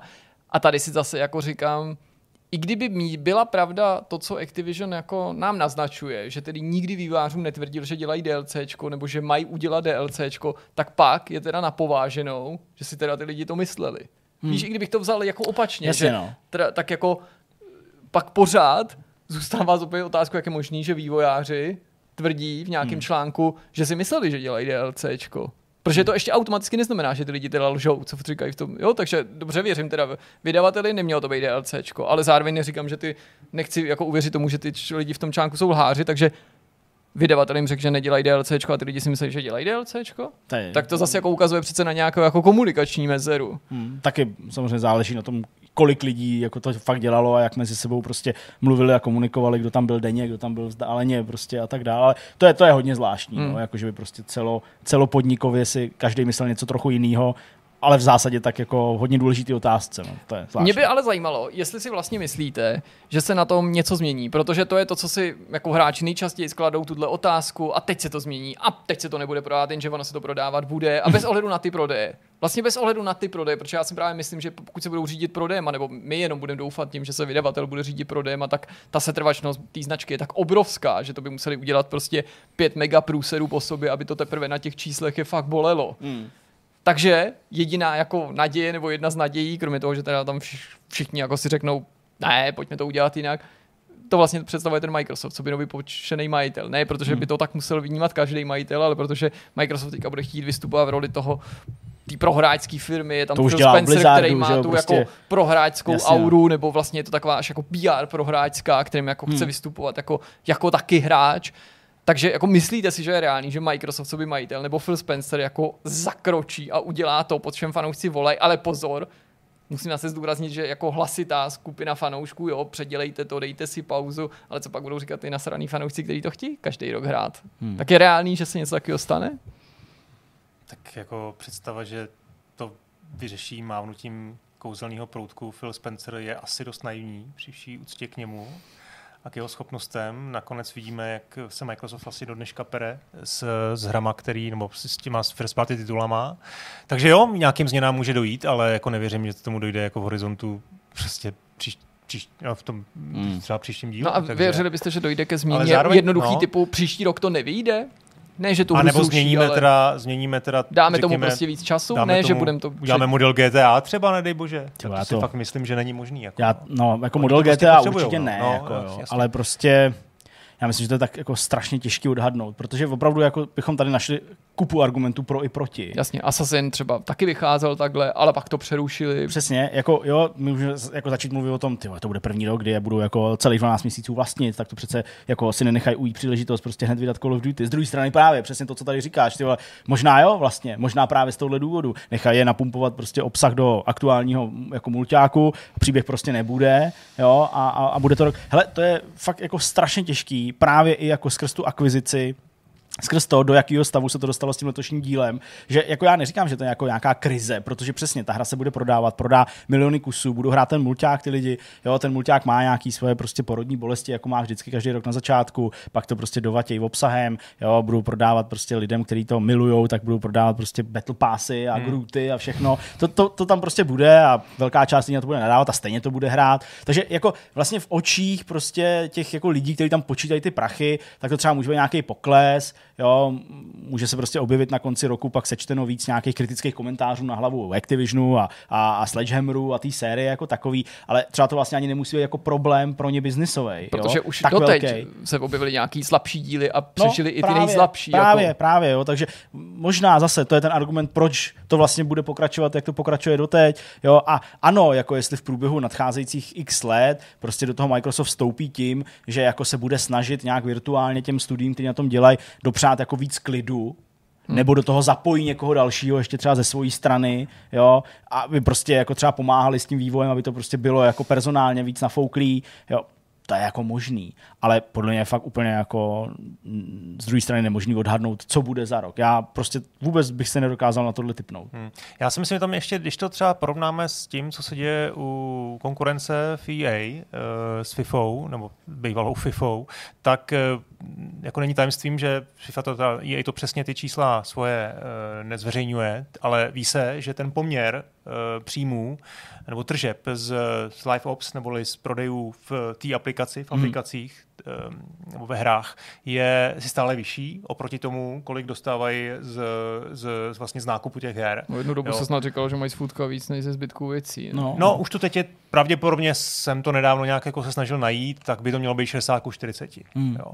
A pokud tady to číslo bude opravdu jako raz, razantně růst ve prospěch, což Jo, jo. Nevím, jako růst asi bude, to víme, jestli razantně, to nevíme, ale prostě v horizontu let se může stát, že jinými slovy, co chci říct, je, že ty manažeři Microsoftu nebo, nebo teda Activision Blizzard mají jednoznačný úkol ten, ty tržby minimálně zachovat a ještě lépe prostě zvěšit, protože ty, ty investice, které Microsoft udělal do toho studia, do, do Activision Blizzard, jsou takový, že prostě oni ty peníze potřebují. Hmm. Jo? A jakýkoliv rozmělnění prostě, nebo jakýkoliv jako změny v tom hmm. smyslu, že se místo eh, každoročního Call of Duty bude vydávat jednou za dva roky, prostě není v tuhle tu chvíli vůbec uh, možný skloubit tady s tou myšlenkou. Pokud by se v horizontu několika let stalo, že by se dokázali naj- najít jiný příjmový kanály, zejména teda narážím na ty prodeje uvnitř, uh, ty, těch, to Call of Duty, No tak potom by to smysl dávalo. Potom by prostě oni mohli říct, my nemusíme vydávat každý rok eh, novou, novou, nový díl, Ale protože museli prostě by si myslet, ty že máme odinu. ten každý druhý rok prodají dvakrát tolik, co Tak, by prodali přesně, normálně. A to se přesně. asi nestane. A to si myslím, že se může stát třeba v horizontu, já nevím, pěti, pěti let, jo, nebo deseti, ale těžko, těžko takhle jako z roku na rok.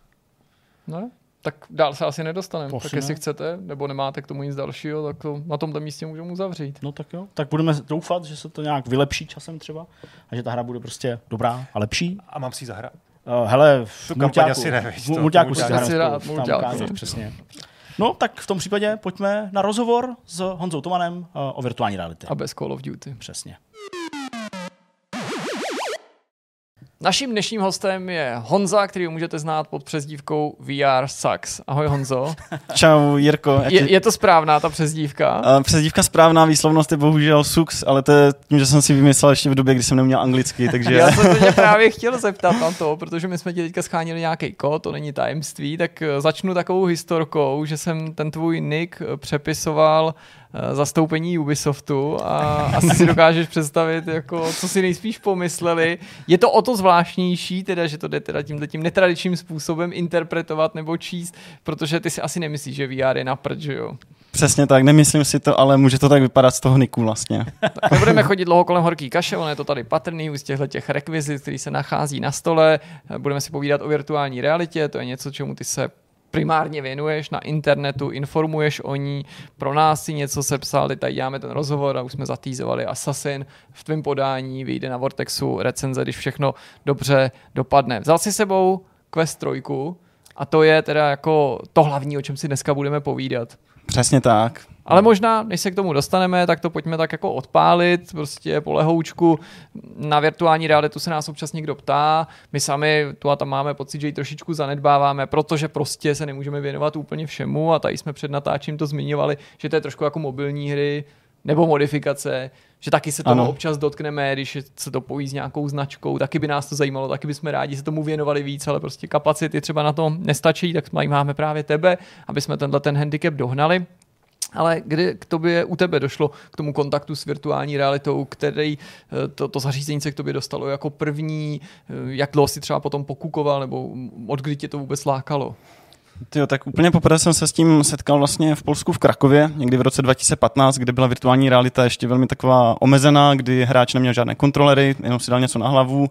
Tam byl na takovém tom obřím jako nějakém horském kole, nebo co to bylo, ruském kole. A tedy mě to uchvátilo, že jsem měl tendenci přepadávat a říkal jsem si, to je zajímavé, jak ten mozek je vlastně jako zblbnutý z toho. To a znám. pak asi u kamaráda o půl roku později měl nějaké HTCčko, tam mi dal Project Cars vlastně dvojku. Já jsem si že ta imerze je úplně jako někde jinde, než když jsem to hrál třeba na, moni- na monitoru. A pak jsem si koupil vlastně první VR, což byl Rift S od tehdy Oculusu, dneska už Meta. A od té doby tak nějak to postupovalo, že když vyšel Quest 2, tak zase byly tam nějaké exkluzivní tituly, které byly jenom v, v Questu, čili Resident Evil 4, The Climb a tady ty hry.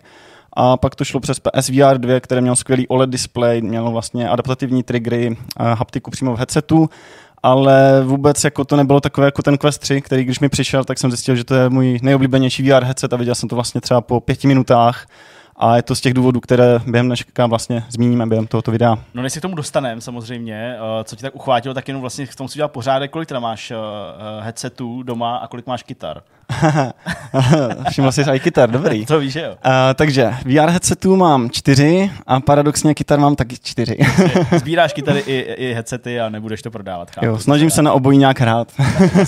Mě by zajímala ještě jedna věc, než se pustíme do těch podrobností, a sice, že někdo VR vyzkouší, a prostě buď mu to nesedí, že mu třeba není to úplně komfortní, nebo si řekne hezký, ale prostě asi to nebudu využívat. Někdo, myslím, že to je případ tady třeba nás dvou se Zdeňkem, to vyzkouší, občas na tom hraje, rozhodně říká to, co si tady zmínil, ta imerze, ten prožitek, třeba právě u závodních her, když to tady zmínil, GT, prostě pro PlayStation VR 2, super, prostě mám skoro, nebo když, když jsme to hráli, jak jsme měli skoro pocit, že bude těžký se vůbec od toho odtrhnout, hrát to pak standardním způsobem, ale přesto jsme nakonec zůstali věrní těm tradičním placatým hrám a s nima trávíme mnohem víc času z nejrůznějších důvodů. Jak to máš ty sám? Je to pro tebe dneska VR only ty hry? Prostě dokážeš si vůbec užít non-VR hru? Určitě non-VR hru si dokážu užít, hlavně když je třeba léto a já nemám doma klimatizaci, protože jako v tom VR fakt člověk se jako hodně spotí, nemá chuť třeba do toho kolikrát jít, ty tituly třeba ani jako takové nevychází během toho období. A to je ta chvíle, kdy já třeba na PS5 nebo na počítači si sjíždím ty hry, které mě třeba zajímaly zpětně. Teďka mm. to bylo třeba Diablo 4 nebo God of War Ragnarok pak Resident Evil 4, když jsem věděl, že bude mít VR režim, tak jsem si vyzkoušel jak jakoby čtverku, tak i vlastně to rozšíření a těším se, až vyjde vlastně ten VR režim. Takže není to, že bych zanedbával ty non-VR tituly, ale z 80% hrajou ty VR tituly. Když to jde, tak ve Když VR. to jde. A pokud vlastně třeba non-VR titul má VR režim, což znamená, nebo spíš VR mod, tak si ho vyzkouším, že třeba Half-Life 2 byl skvělý, nebo Doom 3, jsou také nostalgické hry, které jsem znal prostě z monitorů a v tom VR ta imerse prostě jako toho Dooma, který je ta trojka vlastně dost jako hororová, tak mě to jako bavilo skoro nejvíc jako ze všech VR her takto. Vzhledem k tomu, že hraješ často uh, s headsetem, tak předpokládám, že asi uh, se uh, tebe netýkají nějaký nevolnosti a uh, nějaký nepříjemný pocity nebo uh, vlivy, které by útočily na tvoje tělo. Přesto uh, máš tam něco takového, jako že prostě třeba víš, že nemůžeš hrát víc než dvě hodiny, nebo je to headset od headsetu. Máš nějaký jako biologický omezení?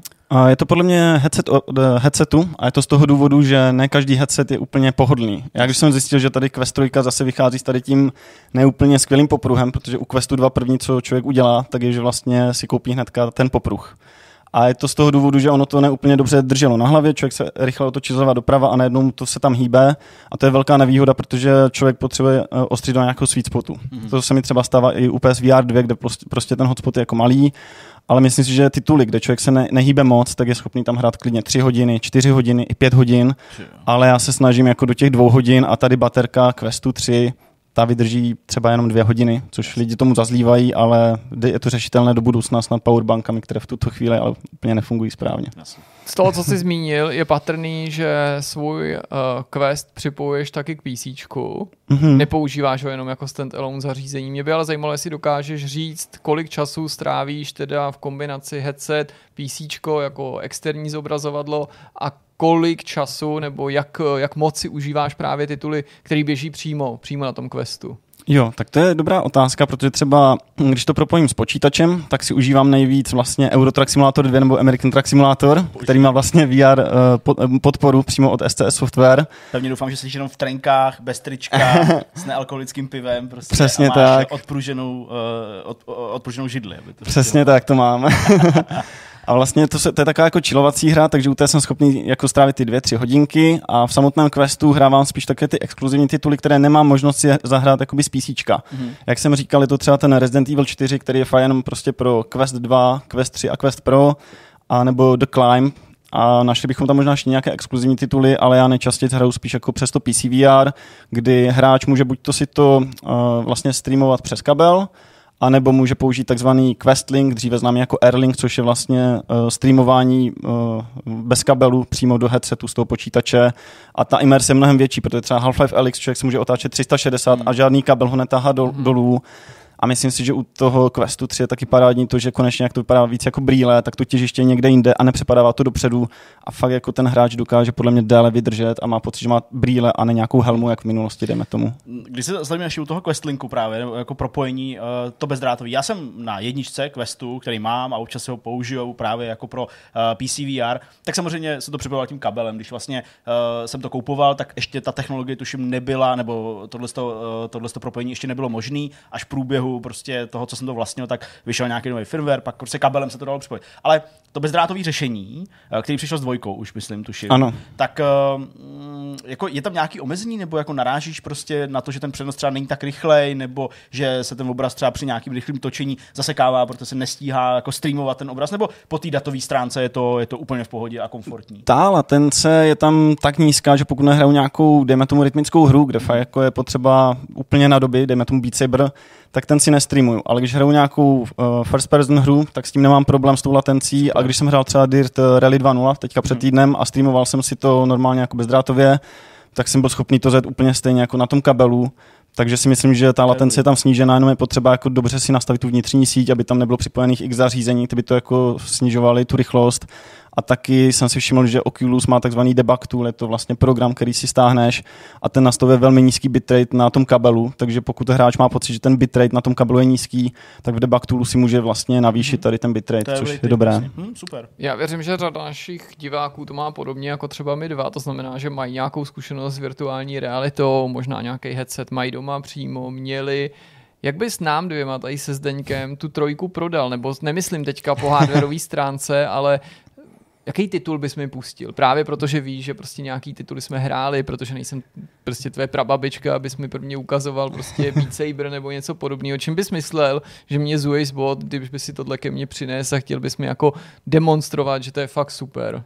No, asi bych sáhl po titulech, které doznali vlastně teďka aktualizace, která způsobí to, že je tam vylepšený vlastně třeba ambientní okluze a různé efekty, je tam líp jako ta scéna e, nasvětlená, je tam vyšší rozlišení u těch her. A sál bych třeba po Red Matter 2, je to vlastně takové dystopické sci-fi z vesmírného prostředí.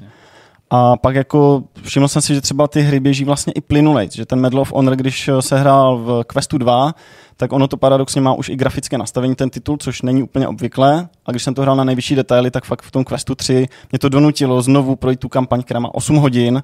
A je skvělé, že třeba Lukas, který dělal eh, češtinu jako na PC VR verzi, tak funguje i tady v Questu. Takže kdo chce si zahrát, tak si může i ten Medal of Honor zahrát. A myslím si, že je to taková hra, kterou nostalgicky jako známe asi, je Call of Duty mm. sérii, a jsem rád, že vznikla, byť jako člověk musí hodně jí tolerovat, že není úplně dotažená ty herní mechaniky, ale Myslím si, že to je přesně ten způsob, jak člověk si to může užít a zjistit, že ten Quest 3 je v tomto lepší, protože tam nedochází k poklesům snímku za sekundu a on je schopný mít až refresh rate vlastně 120 Hz, což hmm. je super. Hmm.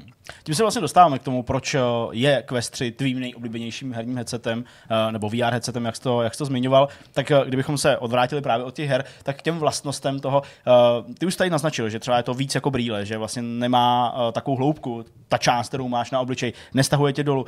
Je tam ale něco ještě výraznějšího, co tě vlastně jako na tom baví a co tě vlastně jako přimělo k tomu myslet, že to je ten nejoblíbenější headset? No, je to paradox, protože když jsem si kupoval Quest 3, tak jsem si jenom říkal, to bude zase jenom jak třeba PSVR 2, že to nebude žádný jako game changer pro mě. Ale ve chvíli, kdy vlastně tady jsou už barevné RGB kamery, jsou vlastně čtyři, tady je eh, čidlo na hloubku a tady jsou ještě dvě jedna kamery, tak to umožňuje hráči vlastně používat takzvaný pass což znamená, že on si dvakrát tady tepne a mu se zobrazí reálný svět kolem něho a může vyzkoušet takzvanou mixed reality, čili Aha. smíšenou realitu, A já jsem si říkal, to je prostě blbost, proč bych to jako dělal, vždycky no jsem si headset přesně, dal nahoru. Je to, No, jako, je, to, je to fakt dobrý, jde to použít, anebo je to prostě gimmick, který se hezky využí, vy, vymýmá ve dvouminutových klipech a ve videích prostě tak, jak to třeba představuje Petr Mára, prostě uděláš si virtuální plochu, ale prakticky to třeba nevyužiješ. Přesvědčený, že to použiješ. Na co? Pro mě to bylo skvělé, protože vždycky, když jsem si dal VR na hlavu, tak jsem nevěděl, co se děje kolem mě. Prostě já jsem tam mohl být takového toho zloděje, co přijde v The Sims 1 třeba, a všechno ti vybílí, a abych o něm nevěděl.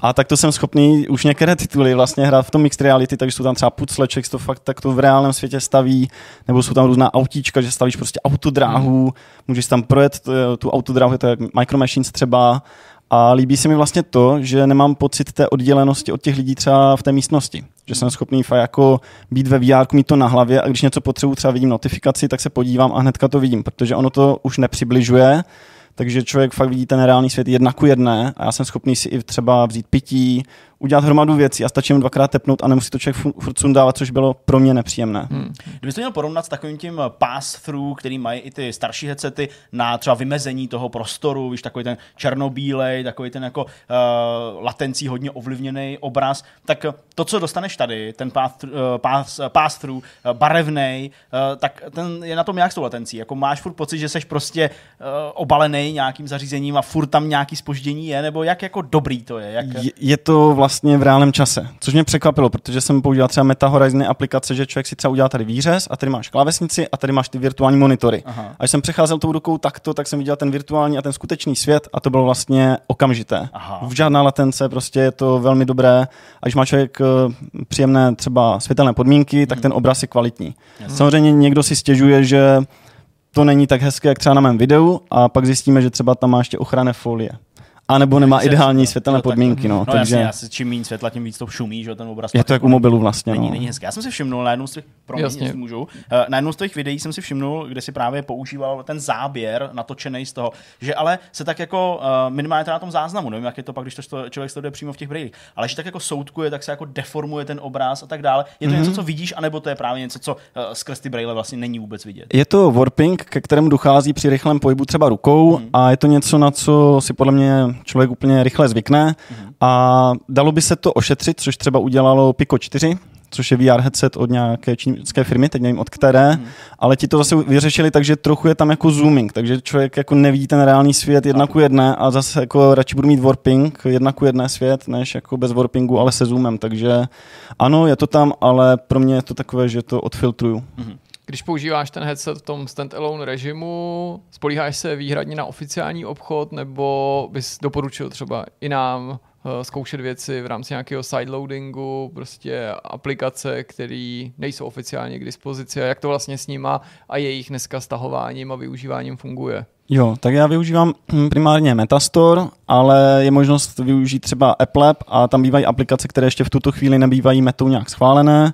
Například teďka tam vyjde, uh, čeští vývojáři dělají hru Nextmove, je to platformovka, ale teď si ji můžou stáhnout hráči třeba jenom na tom Applebu a já další vlastně už nějaké story nebo tak jsem osobně neskoušel, protože on Ani přece... třeba ten sidequest, nebo jak se to jmenovalo? Jo, ten sidequest používám, ale spíš jenom na takové účely, jako že třeba si eh, přetáhnu soubory nebo si vylepším, dejme tomu refresh rate, což tam jde dát do vývojářského Mhm. mm. módu. Ale jinak eh, ty tituly mě až tak jako nepálí, protože přece to P- P- eh, nabízí mnohem zajímavější pro mě možnosti, takže primárně to používám na to PC VR, ale když jedu na chatu, tak si tady jako hraju hromadu těch standalone titulů, které jsou přímo vlastně v něm. No a co když právě někdo PC nemá, nebo na PC nehraje, nebo má PC, ale na práci, ale ne na hry, hraje na konzolích a o Questu, i třeba té aktuální generaci by uvažoval právě jenom jako doplňku ke konzoli a zajímaly by ho ty možnosti toho standalone zařízení, jak se to vlastně dneska má s věcma, jako je prostě erotika a další prostě obsah, který třeba není součástí té legální nebo běžné distribuce. Vlastně bys takovému člověku, který by si tě ptal tvůj kámoš, jako doporučil využívat Quest 3 jenom jako samostatný zařízení, anebo z toho, co říkáš, naznačuješ, že prostě bez toho PC to není jako plný zážitek, že furt jsou tu věci, o kterých se okradeš. Mm-hmm, tak uh, to je dobrý point, protože jako samostatný ten Quest 3 uh, funguje tak, že do něho lze si dát nějaké třeba uh, filmy. K těm filmům je potřeba se si nějaký vlastně prohlížeč, který umožní vlastně spojení té, pardon, té stereoskopie což vlastně známe třeba v 3D televizi, takže on reálně si může klidně tady uh, nainstalovat, dejme tomu nějaký film ve 3D, dejme tomu Titanic, a pak si sežene buď to placený nebo neplacený software, který mu umožní vlastně si to takto pustit a může klidně sledovat vlastně i filmy ve virtuální realitě hmm. a uvidí obří plátno a je to velmi jako zajímavý zážitek, který jsem vyzkoušel a kdo má třeba PC, tak může si zase streamovat přímo i z počítače do toho headsetu ve stereoskopii a zažít vlastně 3D film takto na vlastní hmm. kůži. Hmm, hmm, super. Uh, další věcí, uh, která se nepochybně pojí s uh, headsetem nebo s VR zařízením jako takovým, jsou ty dva ovladače. Mm-hmm. Uh, já zase vycházím ze své zkušenosti z jedničky, z Questu, tam měl ještě takový ten oblouk, že jo, prostě. Jinak ale vlastně tvarově mi přijde, že jsou dost podobný, uh, mm-hmm. že se, že se drží stejně. Je tam nějaký vylepšení třeba oproti té dvojce, nebo něco specifického, co ty na tom ovladači máš rád? Mm, mám na něm rád hlavně jedno tlačítko, to je na výměnu baterií, je tady ten eject, že se to konečně dá jo. takto jako zmáčknout a vysunout protože já jsem jasně. s ním jako bojoval u toho Questu 2. Uh, co je třeba nevýhodu pro některé lidi, tak je příslušenství, které měli z Questu 2, tak už prostě nejde použít na tyto kontrolery, protože se to třeba často uchycovalo za ten vlastně sledovací oblouk. a nebo, nebo vlastně i tady se to nasazovalo, dejme Aha. tomu, do těchto prostor, takže nemůže už použít to příslušenství, které měl z Questu 2, nicméně mě osobně uh, se tyto kontrolery líbí, protože člověk se to opět tím poutkem jako takto provleče. Jasně, jasně utáhne a je to lehčí a pokud, dejme tomu, hraje Beat Saber normálně, tak mu to nevadí, ale ten navigační klobouk, eh, klobouk eh, oblouk způsoboval to, že ta trasace byla lepší, ten tracking mm-hmm. a pokud takto hrajou Beat Saber, je to v pohodě, ale někteří hráči ho hráli takto a tím, že když držíš toto, tak to nemá vlastně ten tracking správný Aha. a dochází k vynechání vlas, eh, toho, toho pohybu. Toho pohybu. No, to, je, to, je, to je zajímavá jako, jako specifická věc. Eh, jsou, to, jsou tam nějaký připracovaný třeba, nevím, eh, vibrace v tom, nějaký jiný, lepší, než byly třeba dřív? Je tam ještě něco takového? Jo, je tam jako haptika vylepšená, ale není to nic markantního, jakože všiml jsem si, že ty vibrace jsou větší, mm-hmm. ale tím, jak jsem zvyklý na PSVR 2, tak samozřejmě adaptativní trigger chyběl a tady ty věci, které prostě už jsem zvyklý, že jsou, tak tam nejsou. Ale jo, haptika přibyla oproti Questu 2, ale není to nic jako must have, nebo Chápu. co bych úplně vypíchl. Jak to dneska funguje s distribucí? Když to někoho zaujme na základě třeba tvýho povídání, může si to koupit na oficiálním webu, anebo to pořád nejde, nedoručuje se sem a musíš to schánět z nějakého e-shopu, případně hm, nechci, abyste někomu dělal reklamu, ale doporučil bys nějaký konkrétní postup?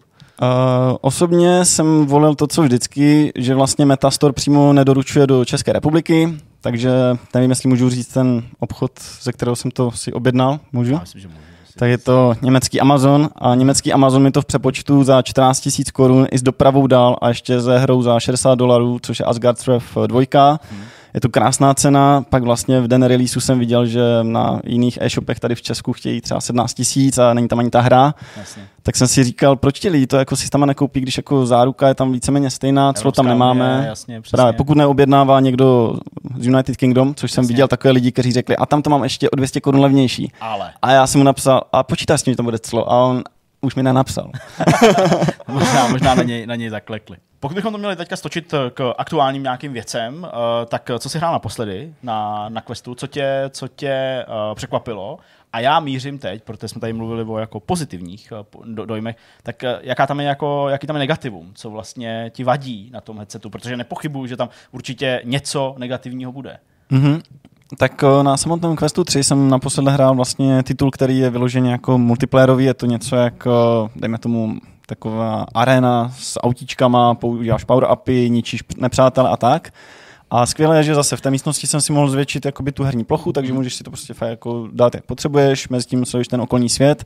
A vypadalo to, že to ani nebude třeba zábavná hra, nakonec mě to bavilo, ale pak jsem jako zjistil, že ten Quest 3 nemá výdrž baterie jak třeba Quest 2. Jasně. A bohužel jsem se dostal i třeba na dobu hodiny a půl, což mi nepřijde už jako moc, takže dost lidí najednou si řeklo, ty tak uh, si přece pořiď, že jo, jako popruh, který bude mít powerbanku. No a tam je problém, že sám na Questu 2 používám Bobo VR M2, což je pro druhou generaci Questu takový popruh, který je fakt jako skvělý, můžeš si utáhnout, je to takový Halo strap.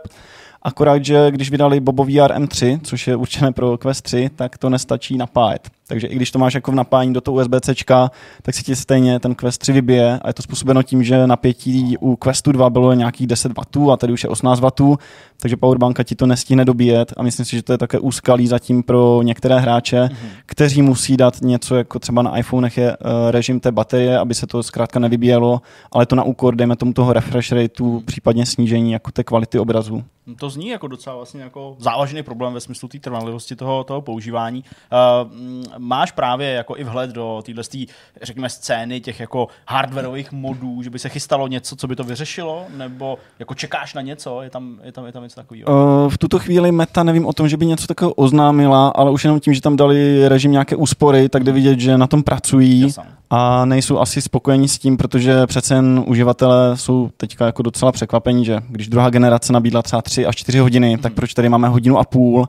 Na druhou stranu bych jako rád poznamenal, že to není jak třeba PC hraní nebo PS hraní, kde jsme schopni strávit třeba i 20 hodin někteří, záleží, je to za titul.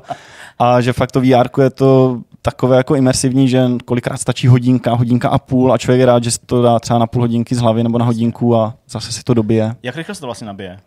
Nabije se to za nějakou hodinu a půl, co jsem zkoušel, což jako mi nepřišlo. Do, hmm. maximum, jo, tak to, Má i Quest nějaký doporučení věku? Jako právě třeba PlayStation VR a druhá generace, nebo jako měl Nintendo Labo, tedy ano, dáv, od kolika let je to vhodný? Dávají tam 13 let, nicméně znám lidi, co to dávají svým třeba osmiletým dcerkám a podle mě ten problém není s tím, že se díváš blízko těm monitorům, které jsou přes ty čočky prohnané, ale o to IPD, což je vlastně vzdálenost zorníček od sebe, Tady myslím Quest 3 už to má od 53 mm do 73, což je dobré. Nastavuje se to tady spodním kolečkem už vlastně plynule, zatímco samotný Quest 2 to měl skokově jenom tři vlastně nějaké uh, ty stupně hmm. nastavení od sebe. Takže pokud podle mě to dítě už má 53 mm IPD, tak je to dobré, ale do té doby by vidělo rozostřeně a není podle mě dobré koukat do rozostřeného obrazu. nebál by se to teda dát prostě dítěti svému, jo, cizímu ne. Počkej, tak to muset rozvíst. Jako, takže když by jo. si měl svý dítě, prostě tomu bude, dejme tomu 8, aby bylo jasný, že věkově je pořád jako dost vzdálený tomu jako doporučený hranici a by ti řekl, tati, já na tom chci hrát, tak prostě nedal, nedal bys mu to vůbec, nebo by to bylo takový to jako tady na minutku se koukej na ryby a pak mi to zase vrátí, nebo bys mu to dal prostě na hodinu, aby tam prostě sekal kostky. Já bych mu to dal na chvilku a zeptal se ho třeba po pěti, deseti minutách, jestli je to v pořádku. Na začátku bych se ujistil, že vlastně vidí ostře ten obraz, protože to je podle mě velký neduch toho, co se stával u PSVR 2, že hromada lidí to vlastně jako vracela a říkalo, ten obraz nebyl plynulý. Ale to je fakt o tom, že nastavit si správně VR headset, nebo ostrý, ano, teda ne, plynulý. Jasně. Takže vlastně hodně se řídí ten headset a pokud to dítě mi řekne po deseti minutách, jo, je to OK, vidím v pořádku, tak bych mu vlastně věřil a myslím si, že to je něco, jak nás třeba strašili v mládí, že nesmíme být blízkou televize nebo blízkou monitoru, byť nás možná strašili z nějakých jako i správných důvodů, ale tady bych se toho nebál, já osobně. Okay. Ale uvádí tady 13+, plus, nicméně ty tituly některé jsou 7+, plus, což je velmi zajímavé pak. Jo, tak jako rating to asi dovoluje, ale tak to nad tím si asi jako výrobce zařízení mé ruku, to je zase prostě věc těch vývojářů nebo ratingu. Ještě by mě zajímala jedna věc, už jsme se toho trošičku dotkli, ale ty jsi mi pak z té lopaty utek a to je, jestli na tom používáš teda nebo hraješ nějaký erotický hry a jak, jakým smyslu teda ta kvalita dneska je. Ptám se z toho důvodu, že tady prostě panuje určitě na Vortexu přesvědčení, že podobně jako eh, VHSky nebo internet a další technologie prostě porno nebo erotický obsah je něco, co pomáhá prosazovat takovýhle technologie prostě minimálně na začátku a do nějaký míry. Jaký jsou tvoje zkušenosti? Jo, tak je pravda, že vy jste se tohoto tématu dotkli nedávno ve speciálu, který byl vlastně o sexuální násilí. Přesně. Tak samozřejmě porno tu funguje ale musí opět uživatel vědět, že si musí stáhnout stereoskopicky, aby tam měl nějakou hloubku, ideálně stáhnout Počkej, si... ale mě spíš zajímají ty erotické hry. A erotické hry popravdě jsem tam ani jako neskoušel, což jako může být zajímavé, ale je to asi tím, že ty postavy jsou tak jako mě škaredé, že nepadají hezky, padají třeba postavy z GTA 3 a to mhm. člověk úplně nechce jako vidět na vlastní kůži, takže sáhne třeba po tom reálném obsahu, který prostě si tam může stereoskopicky použít a koukat takto a podle mě jako imerse je tam zajímavá a zdá se mi, že se prodávají i nějaké haptické už rukavice, aby tam byla i nějaká odezva, mm. ale to už je u těch jako uh, her nebo aplikací uh, pornografických, se kterými já tedy nemám zkušenost, takže do příště napravím, Škoda, když no, tak. to bys měl rozšířit, protože já jsem koukal, že se teda dělají nejen rukavice, se dělají jako všelijaký uděláčky, prostě na dálku, prostě Pro ženy, pro muže, přesně. No, samice. Prý něco v Praze takového máte, kde vám to půjčí, ale bych jako nechtěl tady ty použité věci po někom jako No to, úplně. to je asi nejlevel, tam jsou jenom silikonový pany, to je no, ty Harbor, prostě, který je tady v, v centru a tam, tam byly silikonový pany No. a pak je nějak kombinovali s virtuální realitou, ale já myslím spíš nějaký zařízení, prostě, že si domů no. pořídíš prostě umělou hodnou ženskou, kterou před návštěva zavíráš do skříně prostě a pak se jí omlouváš, že musíš jí to vynahradit. Otázka, která se s tím pojí. A vlastně i uh, klidně s tou, s tou pornografií, ale obecně teda s používáním uh, toho headsetu a ještě na to ani nepřišlo, tak je zvuk vlastně. Uh, ten zvuk třeba zase, já to beru z toho svého pohledu, z Questu jedničky, mě vždycky překvapuje tím, jak to vlastně jde z toho těla, uh, toho headsetu, a tak vlastně jako má to takový určitý jako, jako pocit, nebo člověk má takový pocit, že to je e, takový prostorový zvuk, že tě mm-hmm. tak obklopuje. Jak je to tady udělané? Je tam nějaký progres třeba z té dvojky, něco prostě, co, co by tě i třeba, já nevím, ponouklo k tomu nehrát se sluchátkama, ale využít jenom ten zvuk toho headsetu.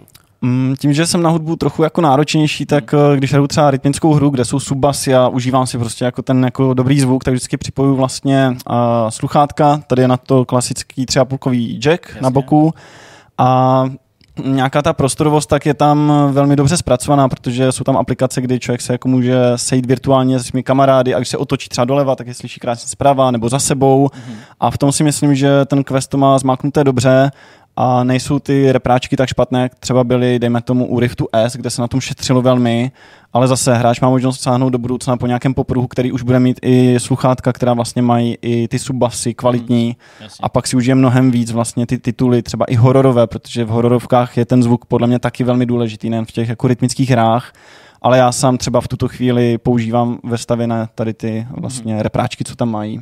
Mě by ještě zajímalo, když jsem se koukal na Quest jedničku a možná i dvojku a nějakou dobu taky dokonce o tom uvažoval, že bych si to koupil, tak prostě moje přesvědčení třeba z používání PSVR 1 nebo použití nějakých prostě headsetů, který jsem si někde vyzkoušel na výstavách nebo u někoho bylo, že bych nejčastěji na tom chtěl hrát simulátory, ať už letecký, závodní, vesmírný. Byl Mhm. jsem právě jako velice zklamaný až odrazený tou nabídkou stand-alone titulů, že jich jednak bylo hrozně málo, nes, ne, ne, neměl jsem jako možnost je vyzkoušet, jak jsem ne, nech, nechci spochybňovat jejich herní kvality, ale grafika byla dost jako mm, kompromisní, teda, jako nějaký diplomatický výraz a všichni si vybavují určitě takový ty věci, kdy se ukazovalo, co to bylo dirt a podobně, jak vypadají prostě osekaný, tak je třeba v souvislosti s tím, s tou aktuální generací už ta nabídka jako pestřejší, vizuálně je to vděčnější, když si někdo chce prostě zalítat letadlem, za, za, zabojovat ve vesmíru v nějaký stíhačce, nebo právě projet se, projet se autem za závodici.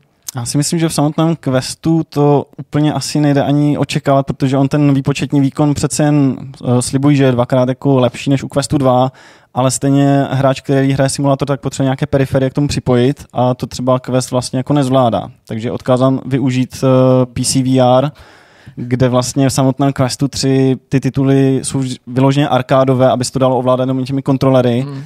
Takže si myslím, že eh, hráč, který vlastně chce nějakou simulaci, tak musí mít jako ten počítač, že bez toho počítače mm, ty tituly v samotném Questu 3 vlastně nenajde. Hmm. Jo, tak já nutně nemyslím hardcore simulaci ve smyslu jako ovládání, ta hratelnost klidně může být arkádovější a může na to stačit prostě takovýhle kontroler nebo gamepad. Mě jde spíš o to, jestli jako si vlastně člověk, který očekává takovýhle jako velký hry, je zároveň jako ochotný dělat kompromisy, neočekává prostě, že to bude mít grafiku jako na PS5 nebo high-endovým počítači, Mhm. mm-hmm. prostě v placatý verzi, ale jestli prostě už ta kvalita je OK, anebo až příště vyjde nějaký port prostě pro ve standalone verzi pro Quest, tak se z ní zase stane na internetu takový jako running joke, jako, jako u těch závodů od těch koudís a lidi to budou sdílet a to budou bylo říkat, strašné, ty no. vole, koukejte na to, to je fakt hrozně hnusný, to je jako pod úrovní toho, co by to zařízení si lidi představovali, že by mělo zvládnout, nebo ten hardware, jo, protože jasně, že neočekávají PS5 kvalitu, neočekávají kvalitu high-endového PC, ale mm, logicky očekávají, že ten pokrok třeba bude na tom znát, že to bude lepší. Mm-hmm. Tak v tuto chvíli nevím hm, o žádném titulu, který vlastně takový by směřoval na Quest 3. Myslím si, že vývojáři se snaží často cílit i na ten Quest 2, že neopouští úplně tu generaci a pak je pro ně jednodušší to už jako ani moc neupgradeovat a přece ty simulátory i na PC si pamatuju, že to byly jedny z nejnáročnějších jako žánrů, které jsem hrál a kvůli kterým jsem si musel upgradeovat ten počítač a samotný ten Quest 3 v tuto chvíli nevím o žádném jako zajímavém simulátoru, který by mohl vlastně jako hráč nějak úplně natchnout. Mm. Když uh, opustíme Quest 3 uh, a využijeme toho, že prostě sleduješ svět uh, VR a zařízení headsetu a tak dál, my s Jirkou jak už jsme říkali na začátku, prostě tolik ne, protože uh, to naše zaměření a zaměření Vortexu je trochu jinde, tak uh, Můžeš nám ty uh, prozradit, jestli se třeba chystá nějaká, nějaký nový zařízení, ke kterému se prostě ta komunita tak jako stáčí a zlíží k němu a očekává ho z nejrůznějších důvodů, nebo to tak jako plyne a prostě tradiční výrobci chystají další modely svých uh, headsetů a spíš to tak neříkám stagnuje, ale vlastně jako jede na nějaký vlně, která už tady je. Je tam mm-hmm. něco na obzoru, něco jako velkého, revolučního? Vím jenom, že se připravuje Pico 5, mm-hmm. což bude vlastně jako nový VR headset, kdy opět on využívá už ty pancake čočky, které vlastně máme i tady u toho VR pancake čočky jsou vlastně Palačinkový. Tady, ano, ano, vlastně oni už mají ten profil takový, že můžou být dané blíž k těm eh, Aha, displejům, jasně. což způsobilo, že ten Quest 3 je o 40% vlastně už eh, tenčí jasně. než ta dvojka a pancake čočky byly použité třeba u toho Pico 4. Takže si myslím, že Pico 5 bude na tom možná ještě líp. Mm-hmm ale je otázka, jaké tituly tam budou, protože Meta má velkou výhodu toho, že je to Meta, takže má třeba exkluzivní tituly, které na tom Pico 5 bohužel jako nebudou, byť se snaží uh, jako oni domluvit nějaké kontrakty, aby tam měli ty tituly ale osobně teďka o ničem takovém nevím. A kdybychom, kdybychom to měli jenom jako ve smyslu nějakých trendů nebo něčeho, co ta komunita hráčů uh, ve virtuální realitě chce, tak je to to stenčování, nebo, nebo jaký je ten jako prvek, nebo ta věc, ke který se uh, chtějí ty hráči dostat, aby to bylo pohodlnější, lepší, výkonnější? Jo, podle mě pohodlnost a navýšení FOV, čili Field of View, které u Questu 2 bylo relativně malé, bylo tam 89 stupňů. Quest 3 nabízí už teďka 110, jestli se nepletu, a to už je jako velmi příjemné a hráč třeba, když hraje nějaký simulátor, třeba tu Dirt Rally 2.0, tak si mi líbilo, že fakt periferně jsem viděl mnohem víc a já jsem si jako přepojoval Quest 2, Quest 3, abych jako hnedka věděl a zjistil jsem, že ten Quest 2 to hodně jako ořezával ty boky. Jasně. Takže FOV je tady navýšené. Není to jak třeba Valve Index, který má snad 130 nebo některé headsety od Pimaxu, které mají 150 FOV, ale hráč zase musí vědět, že pokud to má z PC zapojené, tak musí i ten výpočetní výkon počítače být dostatečný, protože přece jen vykresluje se mnohem více toho obrazu, než, eh, nebo i to rozlišení, když je navýšené, než u těch předchozích headsetů. Možná jedna z posledních otázek, na jakou hru se těšíš, nebo co vyhlížíš v souvislosti s VR? Je tady nějaký titul, nějaký budoucí systém seller, o kterém pak se my běžní smrtelníci doví a budou ho opěvovat? Tak uh, jsou to dva tituly v tomto roce. První titul vychází už za chvíli, bude to nový Assassin's Creed Nexus. Mm-hmm. A další titul je Asgard Trev 2, což je vlastně hra, kterou jsem dostal přímo k tomu questu. A první díl je velmi dobrý, je určený vlastně pro uživatel, kteří mají uh, VR headset od Mety. Je to RPG, něco jako Skyrim, ale vyloženě jako uspůsobené, takže i souboje probíhají pomocí kontrolerů. Je tam velká imerse, tak si myslím, že tyto dva tituly určitě by hráči neměli vynechat, pokud mají Quest 3 a poběží přímo v něm. Takže to se že San Andreas, že se někdy dočkáme, oznáme. Myslím si, že ne, ale je velmi dobrý mod pro GTA 5, který jde hrát ve VR díky Lukrosovi a zkoušel se to i na volantu a fakt jako z první osoby GTA 5 byla nádhera. Lukros Takže... je prostě dodavatel zážitku. Ano, ale nesmí to moc dílet už. už ne, no, už se to moc nelíbí, ale můj Cyberpunk tam furt je, takže to je v pořádku. Uh, Honzo, moc díky, že jsi dorazil, že jsi přivezl Quest 3, že jsi tak trošku předehrál i tu několikrát dneska už zmíněnou uh, budoucí recenzi Assassin's Creed uh, Nexus, na to se bude moc těšit. Uh, no a uh, fakt díky, že jsi, že jsi dorazil, že jsi nám takhle představil, protože i pro nás Jirkou je to takový jako refresh. My to vlastně, to je pro nás Jirkou školení, de facto. jo, v rámci kterého jsme zase posunuli trochu svoje uh, aktuální vědění o, o MetaQuestu na nějakou novou úroveň. Tak uh, moc díky, Paráda. že jsi dorazil, no a my jdeme na další část tohohle vidcastu. Jsme na konci, rozhovor máme za sebou a teď už zbývá jenom myšmaš. Eh, tak pánové, co jste si připravili, co jste viděli, co byste doporučili? Ty jsi byl na dovolený, tak Honzo, klidně začni ty. My jsme tak mám začít? Povídali. Jasně, Určitě. povídej, co tam máš. Eh, no tak já jsem byl na, ve Španělsku, eh, na jihu Španělska, jsme byli v Malaze. Mm-hmm. Jsme si... Eh, tam to znám. Tam to znáš? Tam jsem byl, dokonce už tady s dcerou jsem tam byl. No, já vlastně, jo, to si říkal. No. Hele, já musím říct, že mě to vlastně strašně, už jsme tam byli tentokrát po třetí, mm. jeli jsme, ne, dvakrát jsme jeli na západ od Malagy, tentokrát jsme zůstali vlastně víceméně u Malagy trošku jako na východ. A musím říct, že dovolená u moře v tuhle ten čas na přelomu října a listopadu je naprosto ideální. Bylo tam celý týden slunečno, téměř rodinou jasno, nebo byli? skoro jasno, celá rodinka. Eh, 21 stupňů, dokonce příští týden tam má být, no teď, co vlastně to vy, vy, vy sledujete, tak bude 25 stupňů tam. Jo. Jedinou, má to teda dvě nevýhody. Moře, nedá se koupat Hmm. a brzo se stmívá. A mě napadá ještě jedna. To musíš kluky uvolnit ze školy. Jo, tak to jo, ale tak to nic tam jako vždycky hodinku, dvě jako nějak, nějak průběžně. Jako A ono to jde, já to nevím, já se jde to fakt tam, to ty no. můžeš Jo, jakoby normálně říct, že musíš děti nechodí do školy? Záleží to na ředitelce, na Aha. přístupu prostě školy, učitelky a mohla by Ale je tím to možný, problémy jo? učit, jako učitelka. No problém samozřejmě. může tě asi Jo. nepustit, protože to asi není no, automatický, No, nemusí ne? to být samozřejmě, ale my prostě máme to nějak jako bez problémů a kluci jako prospívají, takže, takže byli, byli puštěni. Ruka ruku myje. To je bez problému. No, tak samozřejmě se pak s nima musíš učit a musíš to dohánět nějak, ale prostě zase ta možnost tam fakt je ve chvíli, kdy tam jsou prázdné pláže, tak, eh, tak je jako výborná, no. A prostě ta teplota, já nevím, tam může být v létě fakt jako ke 40 stupňů, Ne, tam je, 35, tam je přes 50. přes stupňů. 50, jo. Mají tam obrovský problém s tím teplem, nemají tam No, vůbec vodu, takže no. je to příjemný, je tam, je je tam v jako listopadu do fakt teplíčka, ale jako žít tam je fakt velký problém. No. No, no, takže fakt si to, jako, jsme si to jako užívali, uh, nikde nikdo, Hmm. jo, ty pláže jsou opravdu prázdné, ceny jsou úplně jinde než v létě, předpokládám, Logicky, jo, jasně. auto prostě stálo fakt pětistovku na den, jo, Hmm. prostě to je jako, Co jsi spůjčil? Golfa jsme měli. Volkswagen Golf, nějaký docela jako, už to byla taková ta ne, on- nějaký prostě střední, střední model uh, jako cenově, ale prostě že tam mají těch aut z léta jako strašně moc, tak Hmm. je to opravdu všechno, všechno prostě za hubičku, ubytování je to to samé, takže fakt super.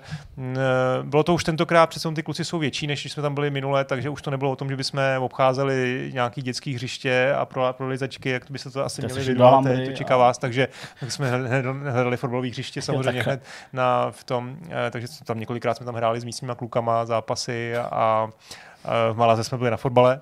To byl taky jako vlastně velký zážitek. Malaga hraje třetí ligu. Hmm. Bylo tam 25 tisíc lidí. No, no. To je asi docela zájem. Ty. No. Oni teda spadli, eh, před deseti lety byli v Oni Champions hráli- League, no, no, oni hráli první ligu, finále, jasně, no. dokonce vyhráli Inter toto jednou, Mhm. takže měli prostě pár dobrých sezon, Ruth van Nistelrooy tam hrál, byli jsme i na prohlídce potom, takže to byl jeden zážitek, eh, moc nějakých jako prohlídek měst jsme tolik neudělali, ta Malaga je celkem pěkná, Grenada, Cordoba, necháme si to prostě na někdy jindy, ale vlastně jsme tam trávili, čil, čil, čilovali jsme prostě na pláži a bylo, bylo to fajn. Uh, no a já jsem vlastně stihl, mm, po večerech jsme jako koukali na spoustu věcí eh, a musím říct, že kromě hraní, kromě dohrál jsem, teda hrál jsem tam to Call of Duty trošku, ale hlavně jsem dohrál Tyjo, jak se to jmenuje vlastně výslovnost, protože on to má jako francouzský slovo. Tak to řekni. A musím říct, že ta hra teda je opravdu něco. Jo. To jenom v kostce herně vlastně k tomu mám spoustu výhrad. Je to o tom šplhání, asi jste viděli nějaké trailery. Eh, Má to takový vizuál, který tomu Dotnodu eh, hodně jako sedí, že vlastně tam nacházím nějaký jako trošku styl, který mají i u těch svých adventur. Eh, Prostě mají tam charakteristický vizuál. Musím říct, že to, jak to začíná, nebo to, co vidíte v tom traileru, tak opravdu není charakteristický pro tu hru, že potom se to rozjíždí úplně skutečným způsobem. Poslední hodina té hry, a jakože to není dlouhý, to Game Passu mimochodem, takže to můžete zkusit všichni, má to kolik, asi pět hodin, možná čtyři, eh, tak prostě to spěje, graduje to a tu hru utáhne atmosféra jenom. Hmm. Jo. Třeba k tomu šplhacímu nějakým mechanikám mám jako nějaký výhrady, vlastně mě to jako docela někdy i štvalo, ale prostě to, jak to tahne ta atmosféra eh, a třeba to audiovizuální zpracování, tak eh, to je jako nevýdaný, že to má Dokonce bych řekl, že mě to někdy jako připomínalo takové ty věci od, um, od Uedy, jo, Mhm. mm-hmm. Ico a, a, Shadow a, a tak, no. Takže, Ne, vlastně to nedělal. Nebo jo? jo, tak to jo, dělal. jo, a ještě uh, Last Guardian. Last Last Guardian, jasně, tak, tak, to je ta nejnovější. Eh, takže to fakt doporučuji, to je fakt super. Eh, A co se týče toho, co jsme viděli, tak musím říct, že jsme si udělali dokumentární eh, týden. Mhm. Mm-hmm. jsem viděl jako několik různých dokumentů. A vemu to zase od nejhoršího k nejlepšímu. Jo. Vemu to fakt v kostce, protože vím, že to máme, má to taky hodně na srdci. Messi Meets America. Mhm. Tak to jsme samozřejmě sledovali kvůli klukům, protože to je takový seriál, já nevím, jestli to má šest dílů na Apple, na Apple TV, eh, šest půlhodinových dílů, který jako vlastně schrnujou tu, ten přestup Messiho do Miami Mhm. a co se tam vlastně kolem něj rozehrává, jaká obrovská mašinérie marketingová, že v té Americe to fakt umějí rozjet nejlepším způsobem. Ten Zároveň je tam znova Beckham, protože Beckham je spoluvlastník eh, toho týmu eh, Inter Miami. Je to opravdu přehlídka floskulí a takových, jakoby, takových těch prázdných, eh, prázdných em, proklamací, které se tam normálně opakují. Tam prostě něk, asi třikrát nebo čtyřikrát tam padne věta, udělali jsme to nejenom pro Miami, ale i pro celý, eh, celý eh, celou, celou komunitu Jo, takhle. Floridy, Ameriky a fotbalový svět. Takhle to prostě to graduje. Ten Beckham to tam Amerika je třikrát nejlepší země. Demokracie. Demokracie. A- Amerika. Tak, Number one. A zároveň prostě, já nevím, tak jako, já jsem to jako sledoval nějak, co se tam, že ve zprávách se tomu nedalo vyhnout jako fotbalový fanoušek, takže jsem to jako věděl, ale zase zároveň musím říct, že ty kluci se u toho nenudili a to, že on prostě přijde na ten první zápas, light spoiler a rozhodne tam prostě v 92. minutě ten zápas jako kopem z trestňáku, to prostě nevymyslíš. To jsou ty věci, které ten fotbal přináší a, a tak. No ale hele, klidně to prostě pásněte. Další dokument byl Sly na Netflixu. Neviděli jste náhodou? Neviděl jsem to. Viděl jsem, že to tam je. neviděl. tak, no. Uh, tak jako Stallone, obrovský charisma. Jsou tam jako nějaký věci, které tam jako odhaluje. To asi jedna z větší věcí, které mě jako nejvíc zaujaly, je, Tak že jako za- břevci. je, no to tam právě zrovna třeba není, ale eh, dál- je, tam, on tam třeba mluví o tom, že napsal scénář na Rokyho mm-hmm. a Mhm. že to studio mu nabízelo to je jako, prostě nevím, celkem velký peníze za to, když jim to prostě prodá, nebo Aby to tam hrát, netočil. aby to netočil. Mm. Mhm. Ale on si to jako prosadil v tu chvíli, řekl prostě tohle je moje, moje, můj jak se tomu říká, ten, jo, že to je prostě dílo, který on si chce fakt udělat, kdyby psal pro sebe, prosadil si to, studio nakonec, nakonec jako uh, uh, ustoupilo a zbytek je historie. Uh, jinak je to takový prostě hodně přemýšlivý, ta, není to, hele, Arnold byl úplně někde jinde.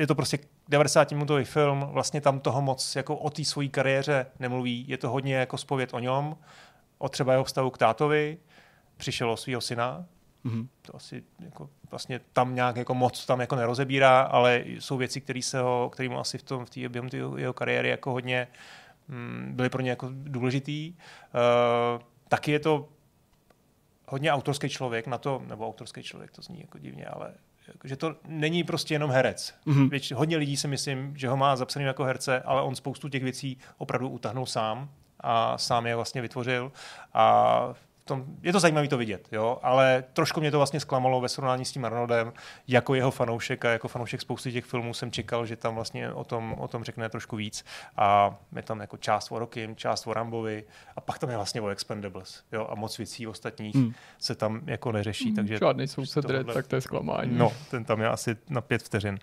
E, potom Robbie Williams se teď objevil ve čtvrtek, stihli jsme vlastně zkouknout dva díly. Eh, Proč byste to dělali? No, hele, já nevím, no tak eh, vy jste ho Jo, zažili? ty jsi žral Take Dead, viď? No, to úplně ne, ale potom vlastně měl nějaký desky, myslím, že to Millennium nebo Angels se to jmenovalo, tak Jo. to byly jako věci, které se mi docela jako líbily.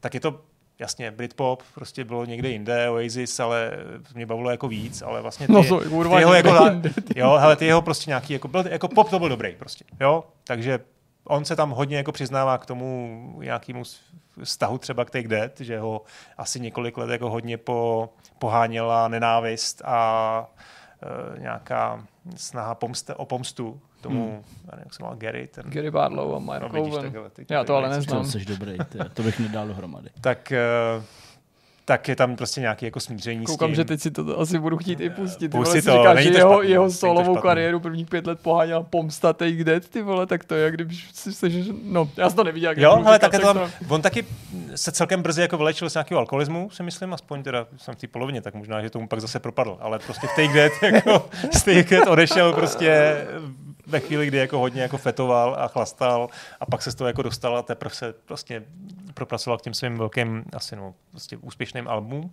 No, ale to vlastně propagovat nechci, nebo to jako nějak hypovat. Dvě, dvě jako zásadní věci, hmm. dokumenty, které fakt byste možná měli vidět i vy. René Higita, Škorpion v bráně. Jasně, znám Higitu. Znáte jasně. Higitu? Jo, jasně. kolumbijský brankář, Jo. 90. leta. Hmm. Uh, byl, proslulý tím, byl proslulý tím, že prostě hrál, moje chodil prostě na policí čáru, prostě hrál jako obránce, hmm. a, ale jako v, do, v době, kdy to ještě nikdo nedělal. Dneska už je to takový, jako že Jasně, všichni hrajou nohou, ale on to fakt jako hrál a vybíhal z té brány. No a potom udělal toho škorpiona, že prostě na něj šel takhle ten, ten balón jako dlouhej To na bránu. neví, musíš, musím Neviděl a on vlastně nadskočil a vzal to takhle s nohama za, za sebou. Jakože A prostě- ten balon jako zapal do brány a místo, aby ho takhle jako jednoduše chytil, tak on prostě jako skočil Záru a nohama vykopnul prostě nohama a vykopnul ho nohama. a trefil ho. A to bylo jako ve Wembley prostě proti mm-hmm. přáteláku. Teda A proti proč bych to Anglii. měl chtít vidět, jak jsi říkal, No, že to bude protože on- Strašně zajímavý osud. Znal se se Skobarem. A, To je hodně zajímavý osud. uh, ale v jednu chvíli já to jako nechci moc jako prozrazovat, ale jenom naznačím, co se tam jako děje. Kromě té Takže mělo by mě to prostě zajímat i eh, bez Jo, ohledu na to, co viděla to tam moje manželka a byla z toho nadšená. Prostě jako fotbal prostě trpí, protože se o to zajímáme všichni. Ale on v jednu chvíli ho požádali o pomoc v nějakém uh, uh, případu únosu nějaký dcerky, mm-hmm. nějakého bohatého příznivce toho klubu Ok. kolumbijského a on měl být takový ten garant, který mm-hmm. jako předá ty peníze a bude s nima komunikovat. On k tomu svolil, šel do toho, nějak se to vyvíjelo a skončilo to tak, že byl eh, nějaký čas ve vězení. On, Higita. Mhm.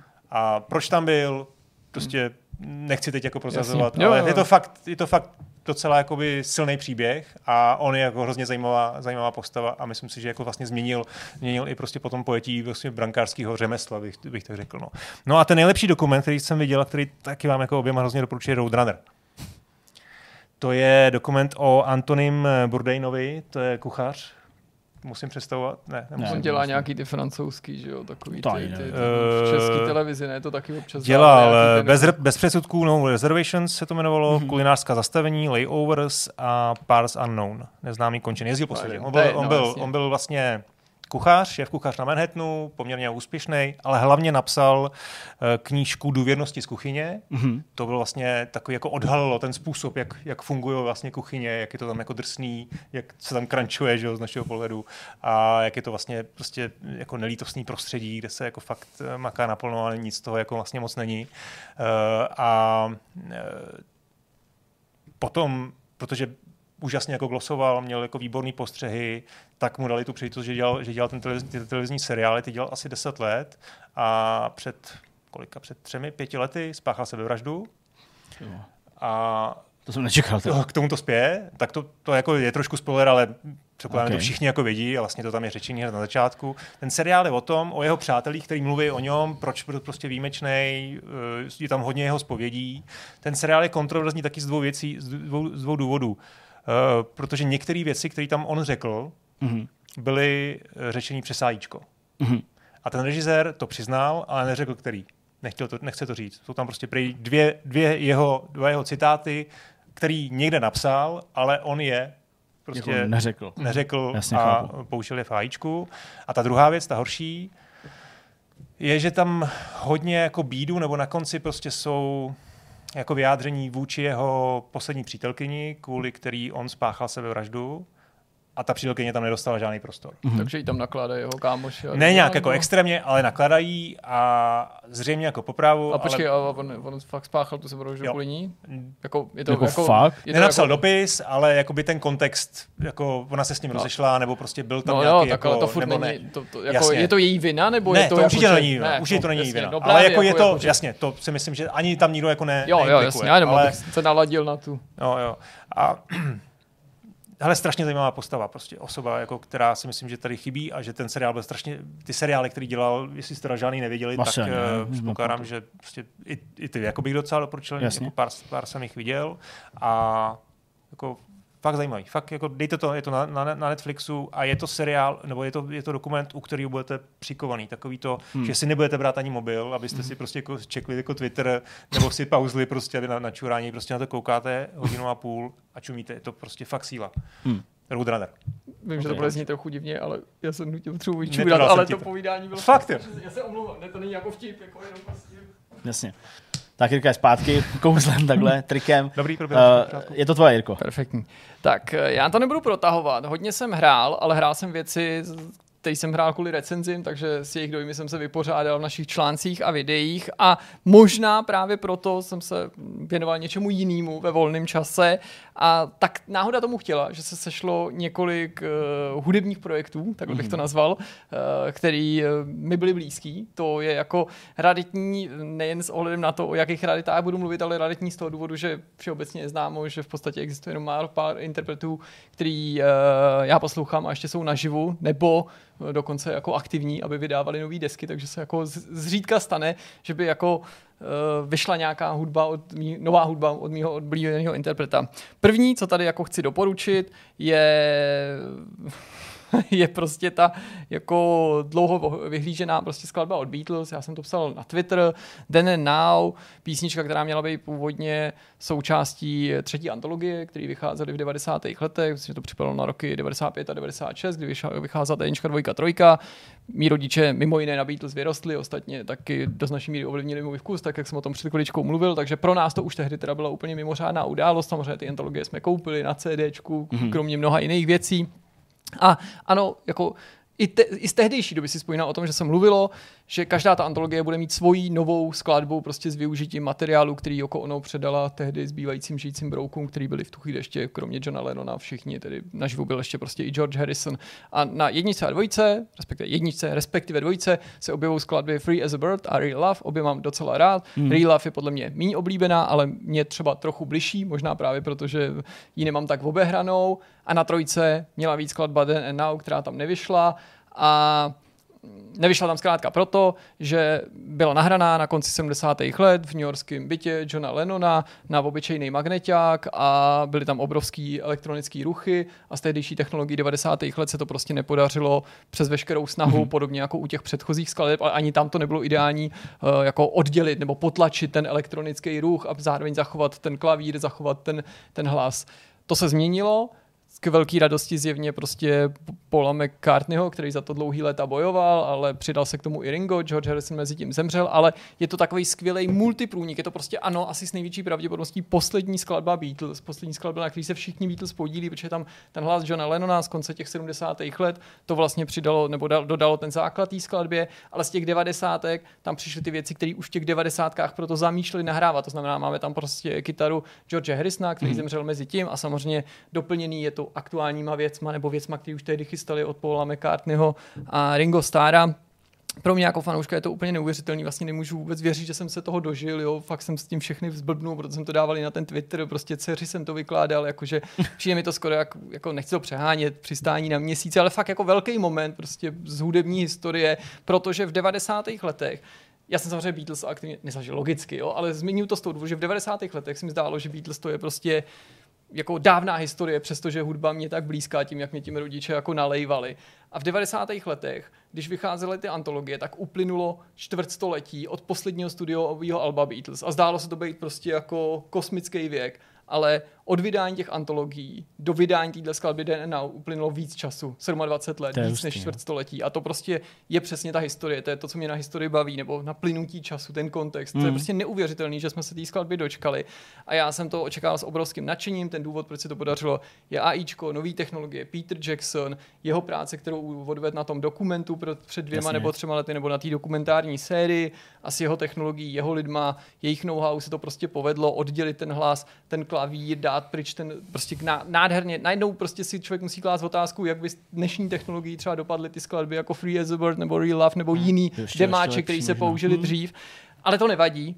A prostě ještě vám řeknu poslední věc. Když jsem na to čekal, a na ten klip, na premiéru toho klipu, který byl o den později, a na premiéru té skladby, tak jsem vlastně jako ne se bál, ale skoro byl přesvědčený, že ta skladba prostě jako nemůže být dobrá. Jak, nebo dobrá, že bude Beatles dobrá, samozřejmě, Mhm. mm. že bude dobrá, ale že nemůže být nějak jako boží, protože prostě, protože Beatles, protože ta, ta, to očekávání, který to předcházel Paul McCartney o tom od roku 95 prostě nonstop mluvil, že by se k ní chtěl skladby vrátit a že George Harrison byl pro, proti a protože měli prostě demokracii, tak když on řekl, že je to prostě fucking rubbish, tak to prostě jako neudělali a hotovo, ale ho to zjevně trápilo. Takže prostě ta pověst, která to předcházela, byla prostě jako monumentální a zároveň se nabízely otázky, jako ne každá skladba od Beatles je automaticky boží a z druhý, jako, že jo, to, že to ani Lennon nedodělal, neznamená, že to je sračka, ale prostě hmm. třeba to nebyla zrovna ta skladba určená k tomu být. hit. Takže jsem to jako se prostě bál toho, že se po těch letech jako sklamem, nebo, nebo prostě, že to bude prostě jenom písnička. Ty vole.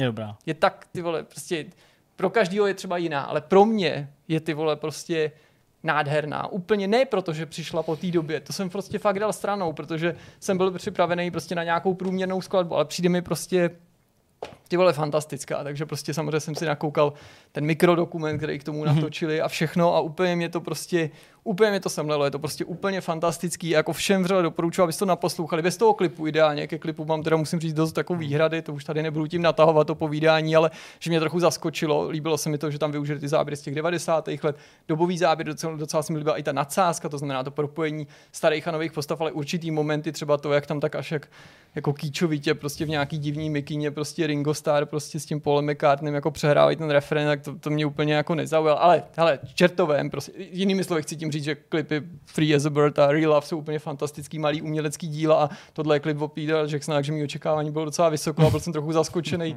jako pro mě takovou jako divnou, divnou divnou směsicí věcí, které úplně nezapadaly do sebe, ale prostě jako pecka, takže to jsem si užil. Hmm. Uh, jo, souhlasím, je to super a mám pro tebe teda tip uh, na podcast Paul McCartney mm-hmm. Live in Lyrics. Mm-hmm. Je to tak dva měsíce, co to začal dělat každý týden jeden díl o, o tom, jak vzniká jedna skladba.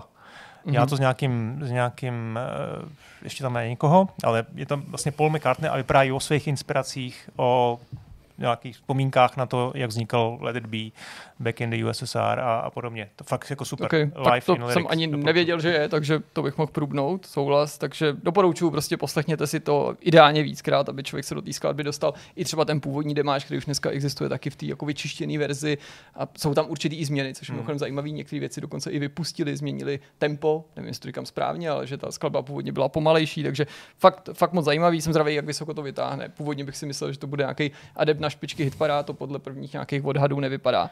Druhá věc, to už je mnohem kratší, je to vlastně hudební projekt, proto jsem to nenazval nový alba nebo nový písničky a to je Milan Lasica a, a jeho List do vetra, prostě schystanýho uh, alba básněně, v jeho podání teda nejen texty, ale i básnění, když to tak řeknu, protože to samozřejmě není zpěv v pravém slova smyslu. Nádherný videoklip, první, který tuhle první skladbu z toho chystaného alba měl představit, kde tu skladbu a jeho, jaký nahrává, sledují jeho herecký kolegové, přátelé, ehm, blízcí, rodina, prostě nevím, co bych tomu řekl, je to prostě nádherná poezie, prostě to, co přetrvá, Polek Polívka to na konci schrne úplně všechno, těžko neplakat, fakt prostě totální nářez, prostě asi takový to jako na absolutní poslední vždycky záblesk geniality, který prostě přijde s vidinou něčeho prostě konce. No a úplně poslední doporučení, Rolling Stones, to je právě ten paradox, prostě, že Beatles a Rolling Stones úplně boží, hmm. mají nový album po dlouhých letech, je to studiový album vlastních věcí, ne jako to poslední, což byly bluesový cover verze vlastně, tak tady kompletní, navíc jenom na části už se podíl Charlie Watts, myslím na dvou skladbách, takže i přelomový v tomhle, což samozřejmě je smutná věc, ale přesto vlastně Bigger Bang bylo poslední studiový album s jejich materiálem, to je rok 2005, mimochodem mě se hrozně líbilo, protože tehdy Rolling Stones prostě ukázali, v čem jsou dobrý a to jako nechat si svůj zvuk, svůj zvuk ze 60. let, prostě furt to byli stouní, ale zároveň v čem jsou možná lepší než moje nejoblíbenější kapela Aerosmith, že dokážou furt jako eh, klouzat na těch moderních trendech, že Bigger Bang byl v něčem i moderní, no a prostě to aktuální album je prostě super, jako se tam spousta hostů fungujících prostě postav nebo hudebníků, Lady Gaga, Stevie Wonder, dvě, dva první singly jsou Angry a Sweet Sounds of Heaven, oba docela super, zároveň, zejména to Angry má prostě super videoklip, ale já chci za sebe eh, doporučit skladbu Mess It Up, která teda je podle mě úplně neskutečně našlapaná, doufám, že se dočká videoklipu, ten nemá, má prostě jenom oficiální písničku, ale ne videoklip v pravém slova smyslu, že by ho chtěl vidět a prostě super album, no, podílí se na něm taky s chodokostí Paul McCartney, hmm. u, některých jiných skladeb, Elton John tam prostě hraje, jako úplně klidně by to mohlo být poslední album, ale protože prostě Stouně jsou úplně boží a na rozdíl od Aerosmith, který teda miluju, ale Stouní dělají, co mají, tak věřím, že ani tohle album není poslední. Hmm. A mimochodem Mick Jagger tam zpívá jako ty vole, kež by každý jako v jeho věku si to... za, zachoval ten, jako ten hlas, nebo to není už jenom o espritu nebo o tom, jak vypadáš, ale ten hlas, protože ten hlas prostě těm hudebníkům odchází, jo, ale on prostě ty vole, je to prostě skvělý, úplně, úplně pecka. Hmm. My jsme to poslouchali teda v autě v tom Španělsku celou dobu dokola a bylo to jako paráda, fakt dobrá deska. A teda ta písnička z toho, z tý, jak se jmenuje, ten, ta balada Sweet, uh, No, já si to z hlavy nepamatuju. No, Co Lady Gaga tam vlastně taky, že ho s nima zpívá. Jasně, Sweet Sounds of Heaven. A Stevie Wonder piano, to je geniální. To, Tak to jsem taky neslyšel ještě. To, To mě ještě, to mě ještě čeká. dneska To mě ještě. Dejte čeká. si Messi ty. No, uvidíme. Každopádně uh, moje jako věci jsou ovlivněny tím, že jsem prostě hodně hrál, logicky, uh, takže jsem hrál to VRC, tomu jsem fakt jako věnoval dost času, byl jako dost problematický taky ve smyslu toho, jako jak to zhodnotit. Zase další vlastně problematický titul, a mě to jako padá letos, takový jako hmm. rozpolcený v té kvalitě samozřejmě a ta, že jsem kvůli tomu hrál i ten Dirt Rally 2 a tak dále, že to bylo takový jako, jako náročný v tom nesklamat vás, eh, naše čtenáře a diváky, zároveň to jako adekvátně ohodnotit, takže tím jsem trávil vlastně dost času, byť eh, samozřejmě se tady bavíme o tom, že jsme se neviděli už jako dva týdny, máme paměť je taková kratší, ale já zase ten eh, volný čas, který jsem měl, já jsem jako hodně věnoval tomu domu, našemu eh, neustálému zvelebování, blíží se Vánoce, takže je to samozřejmě něco, co je na místě, vzhledem k tomu, že to je furt takový rozestavěný ještě a, a tak, takže jsem třeba dokončil předsíň, to jsem rád, jako skříně a, a vyřešil jsem různé neduhy prostě a překážky, jsem se s ním dokázal poprat. To bylo hrozně dobrý a já se vlastně jako už teď nějakou dobu, tak jako v naší tý jako malý zatím tříčlenný rodině, tak uh, jede taková věc, kterou jsem říkal o Širkovi, tak trochu jako ve vtipu a zároveň to jako beru jako cringe. To pro vás mám takový jako fakt uh, takovou věc, o který si povíme uh, nikoli vtedy příští týden, ale až přes příští týden, ale tím, jak je to volno, blížící se, uh, 18. pardon, 17. listopadu je pátek, tak to vychází uh, volno, tak uh, my jsme jako přemýšleli, co kam, jestli bychom někam jeli nebo někam, protože jak už je uh, Markéta těhotná, tak už pak už to bude hůř a hůř, už to skoro nepůjde pak v tom novém roce někam, nebo na Vánoce, nebo něco takového. Tak uh, já už jsem to říkal, že pro ně to není překvapení. Pro vás to překvapení bude pro tebe taky, Honzo. My jedeme člověče jako takový vařbuřti, takový jako paštipáni, jedeme do, do Tropical Islands, rozumíš? No, jasně, prostě. My jedeme, vy jste tam byli, No, no, tak to mi nic neříkej, to já jsem na to zve, pak si o tom povíme. Ano. ale, ale no, na, dokonce na dvě noci. My tam jedeme v ten pátek, vracíme se až v neděli večer. Takže, nebo jako v neděli. Možná eh, někdo jedete přesně. taky, jak tam Možná potkáte tam na potkáme, pláži, přesně na pláži. Přesně, takže my jedeme prostě jako, jako na fejkovou pláž, takže jako na to se těším a tím, jako žije ta naše rodina, že jako se blíží jednak teda nějaká jako dovča, jo, a zároveň jako, že prostě tam vypadá pěkně pro ty děti. Já vím, že to je jako hrozný. Já vlastně jako uh, očekávám, že to bude nějaký jako, jako Babylon 2.0, byť asi jako lepší, jo, ale vlastně mám, mám o to Ale takový... nemyslíš ten akváč, ale myslíš ten původní bere- Babylon. Ne, já myslím ten akváč Liberci. Takže se na to vlastně jako docela, docela těším a tím ta naše rodina žije. A jinak, co se týče filmů, seriálu, já jako spíš vždycky, když ten čas jsem měl, tak jsem koukal třeba na formule, samozřejmě, to je prostě něco, co mě jako extrémně bavilo, zvlášť teď prostě konec té sezóny s McLarenem, ale samozřejmě ten poslední závod eh, až do poslední chvíle, prostě souboj eh, Čeko s, s Fernandem, to bylo, to bylo samozřejmě Ten mi super. pomohl odhalit, komu víc fandím. Jo, jo. Hmm, protože jsem, když se, jako, Chápu, bych vlastně nevěděl a ten, rád, a ale- ten mi to to, jako, že jsem Fernando- fakt fandil oběma, ale pak když na konci ho ty vole jako předjel, tak si říkám, kurva vole, neměl to být Perez. Takže to, takže to jsou, to jsou věci, které jako vyplňovaly ten můj čas. Včera jsem večer připravoval, děvčatu mám měl dneska ráno, nebo dneska přes den měli ovocný knedlíky, jak jsem vařil ovocný knedlíky, tak jsem u toho koukal na hvězdnou pěchotu normálně. Pustil jsem si, nevím, na čem to je, na Disney nebo na čem to běží, tak jsem si spustil starou, uh, starou hvězdnou pěchotu, krásně jsem si to užil.